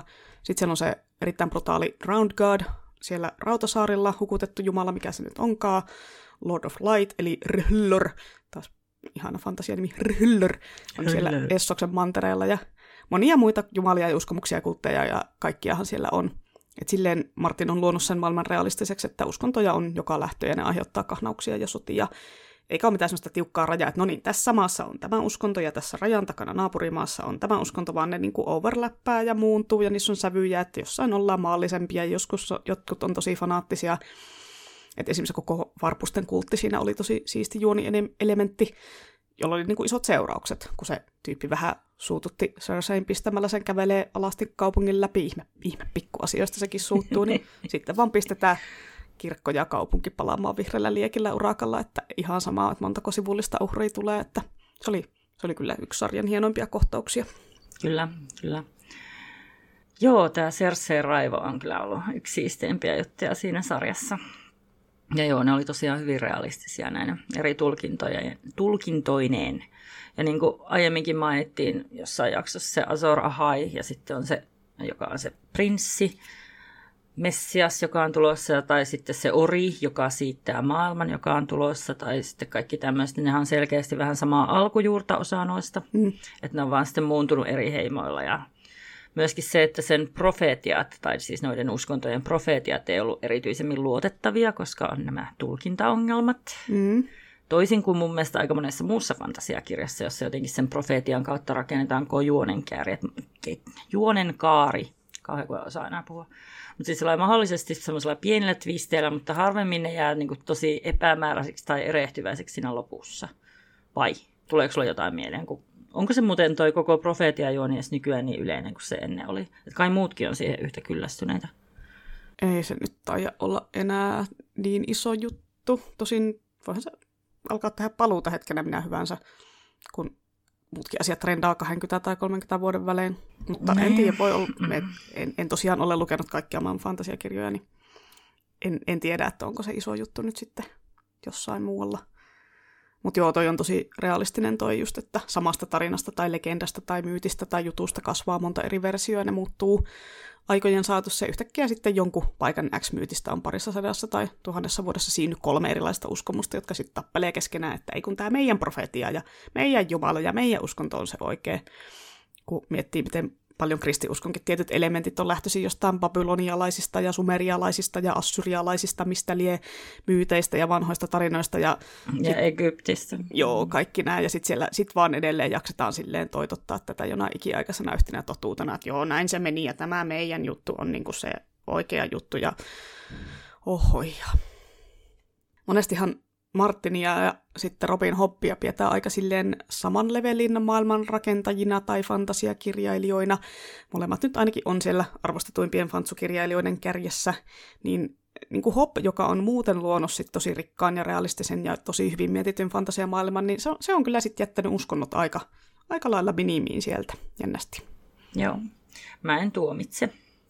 Että niin kuin, kun miettii, että onhan meilläkin ollut jo pitkä aikaa meneillään, no okei, itse asiassa ei nyt pitkään verrattuna historiaan, mutta jonkin aikaa meneillään tämmöinen enimmäkseen uskonnoton aikakausi, vaikka jotkut niitä epätoivoisesti koittaa esiin nostella, ja sitten toki se siis välillä kiihtyy tietyissä paikoissa, mutta kun mä oon elänyt tällaisessa niin koko ikäni, paitsi pyhäkoulussa kävin, mutta näin poispäin, niin tuntuu enemmän realistiselta tämmöinen maailma, kuin että olisi joku, jossa jatkuvasti palvotaan jotain. Mm. Niin, no kuten tosiaan niin kun miettii koko historian saatossa, niin onhan tämä aika lyhyt aika tämä tämmöinen. On, niinhän se on. Mm. Mutta niin tuosta hobbista vielä, että no onhan siellä siis siellä kuuden herttoakunnan huudeilla ja kaukosaarilla kuitenkin ne jumalat nimeltä Eda ja El. Ne on vähän niin kuin maan ja meren jumalat, joiden nimeen kirotaan ja tälleen, mutta ei siellä nyt ole siis mitään valtion uskontoa tai kirkkoja tai pappeja tai mitään tämmöisiä, että hyvin semmoista maalista menoa on siellä, mikä sitten silleen tuntuu ehkä vähän epärealistiselta, kun miettii, että niin kuin ihan varmasti jossain paikoissa sitten palvottaisiin niitä jumalia enemmän ja olisi enemmän uskonnollisia porukoita ja muutenkin luulisi, että ne olisi jotenkin niin kuin orgaanisemmin muuntuneita, että niitä tulkittaisiin eri tavoilla ja näkyy siellä yhteiskunnassa jotenkin isommin, eikä vaan silleen, että se shade joskus kiroaa, että elinpallit. Joo, mutta siis no, tietenkin, kun niissä kirjoissa nyt on ihan älyttömän paljon tavaraa muutenkin, niin ehkä ihan hyvä idea ollut, että siihen ei tuotu sitä uskontojuttua vielä sotkemaan niin kuin sitä koko pakkaa. Et ehkä Martinkin olisi saanut tarinansa paremmin nippuun, jos olisi jättänyt vähän elementtejä pois. Että tota, ehkä tässä on myös tämä. No, oli, oli, no okei, oli siellä Hobbilla se Claresin saare valkoisen profeetan ennustushomma, mitä Narri edustaa, mutta enem, enemmän se on sellainen pienen saaren kultti, ei se ole semmoinen kaikkien tuntema uskomussysteemi. Ja no sitten etelässä siellä Jamailiassa on se Saa-niminen jumala ja silloin joku papistolle ja luostarit ja jotain, kun se yksi Rainwaldsin hahmo oli Saan kirkon munkki, mutta muuten se koko uskonto on aika hämärä. Siellä on siellä taustalla vaan silleen jotain. Muutenkin hobbia nyt on ihan selkeästi laiskottanut, se on, se on keksinyt vain kolme jumalaa, että kyllähän nyt kunnon fantasiakirjassa on vähintään kymmenen. Ai, ai, ai. Ja jännästi joskus se myös menee sitten niin, että jokainen maa kiltisti palvoo omaa Jumalansa, eikä ollenkaan ole sitä mieltä, että meidän Jumala on se ainoa oikea ja muut huonompia ja vääriä. Ja kaikki tietää, että on kymmenen Jumalaa, mutta tämä yksi on meidän, koska maantiede, tämä on meidän tässä, tässä on tämä tämmöinen. Tämä oli tämmöinen Eddingsille piruille tässä kohtaa. Joo, joo, kaikki jumalat ja rodut on nätisti omissa pikkukulmikkaissa valtioissaan. Kyllä mä mm. Joo, siis kyllähän jumalia olla pitää, tai ainakin no siis jumalia on helpompi keksiä kuin uskontoja, varsinkin jos suoraan ei haluta ottaa meidän maailman uskonnosta mallia, vaan silleen, että otetaan täältä tämmöiset ja vaihdetaan niiden nimet, vaan niin että jos ne pitää ihan alusta asti kehitellä, niin ymmärrän, että se on aika vaivalloista, ja jos se ei ole pakollista sen kirjajuonen kannalta, niin ihan hyvä, jos vaan sitten jättää sen sinne taustalle vaan olemaan. Niin kuin se mun mielestä vaatisi myös sitä, että siitä olisi siis tosi vahvasti sitä historiaa muutenkin niin kuin miettinyt. Mm että se olisi just tämmöistä high fantasia, eikä välttämättä vaan, että hei tehdäänpäs tästä sadusta uudelleen telling, ja sitten ai niin, meidän pitää keksiä joku jumalakin tänne, ja sitten se olisi joku semmoinen aivan, että no eihän tämä nyt tunnu liittyvän mitenkään tähän koko homma. Mm. Joo, ja sitten kun miettii, että niin no, että miten tuo mukaan toimisi, että ne, no, kristinuskollisen sadassa eri sirpaleessa, niin kuin ties kuinka pitkään, ja sitten mun mielestä ne raivokkaasti tappeliapaat koko ajan, tai ainakin syrji jotakuita lahkolaisiaan koko ajan. Toisaalta kun miettii, että ehkä meillä muualla maailmassa oltiin enempi ekumeenisiä, ehkä. Että ai sulla on tollanen, aika kiva, kato mulla on tällainen. No siis ihan varmaan sodittiin muuallakin, mutta tota, jotenkin tuntuu, että valkolaiset on tässä ollut tosi onnistuneita tässä uskonsodissa ja nykyään sitten Lähi-Itä. Jotenkin en tiedä, tulee mieleen, että se yksi jumaluus ei tunnu toimivan tämmöisenä rauhanomaisena pohjana sivilisaatiolle niin kuin jostain syystä. Hmm, niinpä, no en tiedä, mikä, mikä toimisi paremmin sitten. No ehkä, ehkä me otetaan vastaisuudessa sitten ne 12 Jumalaa kehiin. Että kiitos. Hmm. Se tuntuu jotenkin olevan semmoinen hyvin yleinen Jumalamäärä, että varsinkin JRPGissä, eli näissä peleissä. Mä muistin itse asiassa, että Marttiinillakin olisi ollut 12, mutta seitsemähän niitä oli jo. Mm. Mm, niin, tai se oli vähän niin kuin yksi Jumala, jolla on seitsemät kasvot. Et en mä tiedä, toimisiko tolle yksi Jumala, jos jokaisella eri aspektilla sitten on samat moraalisäännöt kuitenkin, että niin, en tiedä. Mm-hmm. No niin, en tiedä. Ja sitten no, mietittiin, jäisikö siitä puuttumaan se niiden keskinäinen saippua opera tai no en mä tiedä siis, koska miettii, että kyllä nyt Jumala voi itsensä eri muotojen kanssa paneskella ja riidellä ja synnytellä ihan mitä haluaa. Mutta joo, kyllä se kuitenkin, että 12 eri Jumalaa olisi kiva, tai vielä kivempi luku olisi 13, johon on sitten lisätty se Evil God tai Weirdo God, jos sellainen on että olisi niin kuin 12 hyvää ja kaunista poikaa ja sitten se niiden sisko. Ei kun, no, joka tapauksessa joku semmoinen erikoisempi tyyppi painottamassa niitä, niitä muita. Vaikka voisi ne kaikki olla tietenkin erikoisia, mutta en mä tiedä. Mutta joo, mä mietin, että jos manga- ja pelikulttuurissa, siis jos se on 12, niin sitten voi olla 13, koska siellä on just joku Weird Jumala siellä kolmantena toista, mikä on itse asiassa outoa, koska siis eihän Aasiassa 13 ole mikään epäonnen luku mun mielestä se on ihan tämmöinen länsimaisen varhaiskeskiajan hapatusta koko 13 kirous. Mm, niin on. Ja tästähän oli Akuankan jossain Don Rosa seikkailussakin, että sen pitäisi olla oikeasti keskiviikko 15 päivä, mutta se niin muuttui jostain kalenterisyystä. Ja... niin aivan, joo. Joo, mutta joo, 13 Jumalaa, se olisi mun mielestä semmoinen virkistävä ja sovelias määrä. Ne vois vielä jopa muistaa jotenkin että muuten joutuu sieltä pyhistä kirjoista koko ajan pläräämään, että no kenenkäs kanssa se Persefone oli kuin tämän tekijä, niin kuin, että onko nyt nyks jonkun äiti vai tytär vai miten tämä meni. Mm, jep. Ja mä, olin, mä olin jotenkin ihan siinä muistikuvassa, että Tolkienilla oli kans 13 Valaria ja Melkor oli just se 13, mutta siis niitä onkin 15. Paitsi, että just, että Melkoria ei enää lasketa, eli niitä on 14. Niin siis nämä on tosi tylsät numerot. Varmaan taas jotain tosi, tosi diippiä katolilaisloreja, mitä ei tämmöiset pakanat ymmärrä ollenkaan. Onko sulla jotain omaa suosikkia näistä jumalista? On varmaan, joo. Mun mielestä se ehdottomasti herttasin jumalolento oli tämä Douglas Adamsin Creator-hahmo siellä Linnunradan käsikirjoissa. Että mun mielestä niissä oli hyvin eritelty, ettei se maailman suunnittelija eli luoja Jumala jää mitään ihmisten seksipuuhia vahtimaan, koska se on taiteilija. Hmm. Että ne on sitten ihan muut tahot, jotka haluaa mikromanageroida näitä eliöparkoja. Ne on ne niin sanotut pelaajat, pelaajajumalat. Mutta nämä creatorit, eli oikeastaan ehkä sisällöntuottajat, niin ne hahmottelee ne mantereet ja biomit ja piirtelee rantaviivoja ja ne keksii sinne kaikkia ihania asukkaita. Että Adamsin tämä luova jumala tai luoja Jumala, niin se rakasti koppakuoriaisia ja sitten sen takia se oli suunnitellut niitä miljoonia erilaisia ympäri maapalloa kaikissa värisävyissä ja sitten ihan pienesti vaihtelevine versioine. Tämä voisi olla vähän enemmän sininen kuin tämä toinen. Ja sitten se oli tosi ylpeä Norjan rantaviivasta kanssa, että se oli käyttänyt siihen tosi paljon aikaa. Oliko tämä sama tyyppi, joka suunnitteli Kreikan saariston tai ehkä jopa Kreikan meren, meren Kreikan? mä, mä en oikeasti ole varma, kun mä en muista. Mä mietin, että olikohan sillä vaan Norja ja koppakuoria. Ja kun muistaakseni se niin unelmoi, että pääsisi seuraavaan maapalloon rantaviivottamaan Afrikan. Mm. Joo, muistan hämärästi tämän, tämän hahmon itsekin, mutta joo, toi Nor- Norjan rannikko ja itsellekin mieleen. Mun oma suosikki Jumala ja Mytsis löytyy Richard Adamsin Ruohometsän kansasta. Siellä on silleen hienosti luotu se semmoinen kaninien jumala lore. Siellä on se yksi jumala, jota kaninit palvoo, eli Frit, eli aurinko, koska no siitähän loogisesti kaikki elämä ja muutenkin kaikki tämmöinen kaniineille tärkeä on lähtöisin. Ja sitten siihen mytologiaan kuuluu kaninien elämää myöskin läheisesti koskettava asia, eli kuolema, joka manifestoituu Inleen mustan kaninin muodossa. Ja kanineilla on sellainen tarina, että musta kanini käy hakemassa kaninin mukaansa, kun on hänen aikansa lähteä. Ja vitsi, se on tosi tunnelmallinen se kohtaus, missä iso pää kuulee pimeydessä, kun joku kutsuu sen nimeä ja ajattelee, että no niin, nyt se on se Inleen musta kanini, että nyt on mentävä, kun hän kutsuu, mutta ei se sitten onneksi ollutkaan Inleen musta kanini. Tämä ei ollut ehkä pahin spoileri siitä kirjasta. Ja ei. tietenkin tähän kanimitologiaan kuuluu myös Ella Raira, niminen kaninien puolijumalahahmo, joka symboloi kaninien tämmöistä keppostelevaa ja vaaroja uhmaavaa puolta, ja siitä kerrotaan tarinoita pitkin sitä itse kirjaa. Että on koko tämän Ruohometsän kanssa tarinahan olisi voinut ihan hyvin kertoa ilman näitä uskontomyyttijuttuja myös, mutta ne tuo siihen paljon semmoista niin kuin syvyyttä ja lisää. Eli nostan kyllä hattua Adamsille siitä, että se laittoi tuommoiset aspektit mukaan kirjaan, jonka se ajatteli alun perin, että tämä on niin kuin lastenkirja. Mutta ei mennyt siitä helpoimman kautta kyllä todellakaan siinä kirjassa. Joo, joo, ne oli kyllä hienoja.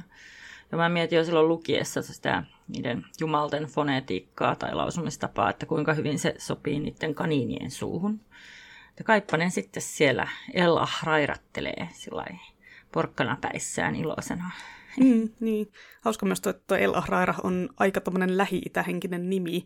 Mä en tiedä, onko se tehty semmoiseksi niin vahingossa vai tarkoituksella, kun niin kuin se kuitenkin tulee sieltä kaninien kielen sanoista Elil, Rair ja Rah, eli tuhannen vihollisen rohtinas. Miksi sitä El Ahraira ja siellä kutsutaan. Joo, oh. oiskohan siinä meidän tota, jakso alkaisi olla Opetukset kerro. Tuli ihan jumalattoman pitkä jakso. tai no okei, okay, ehkä tuli semmoinen normi kaksituntinen, mutta siihenhän te olette jo tottunut. Jumalallisen pitkä. Jumalaisen pitkä. Joo. Eli minä kerroin jo yhden, yhden vitsin tuolla aiemmin vahingossa, mutta minulla on myös onneksi tänne loppuun säästetty ihan aiheeseen sopiva vitsi. Haluatko kuulla sen? Pakkohan se on. Mm. No, mitä norjalaiset huutaa, kun ne voittaa jäkiksen MM-kisat? No. Torille.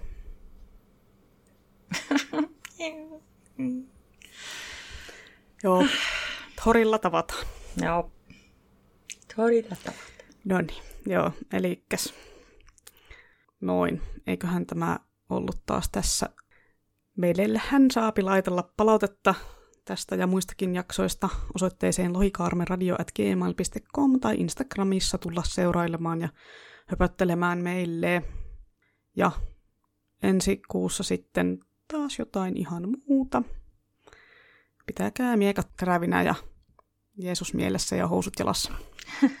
Varsat syntymässä. Taas tuli Jeesus-juttu tähän loppuun, mikä tämä nyt on, kun viime jaksossa oli kanssa. Ehkä tämä on sittenkin pohjimmiltaan uskonnollinen podcast. Kauhea, kun tämä kristinusko tunkee joka paikka. Joo. Onneksi kukaan ei kuuntele tässä, enää, vai, tässä vaiheessa enää, niin voidaan täällä niin, sanoa ihan niin. mitä sattuu. No niin. Mutta no, joo, kiitoksia kaikille. Heippa hei. Moikka moi.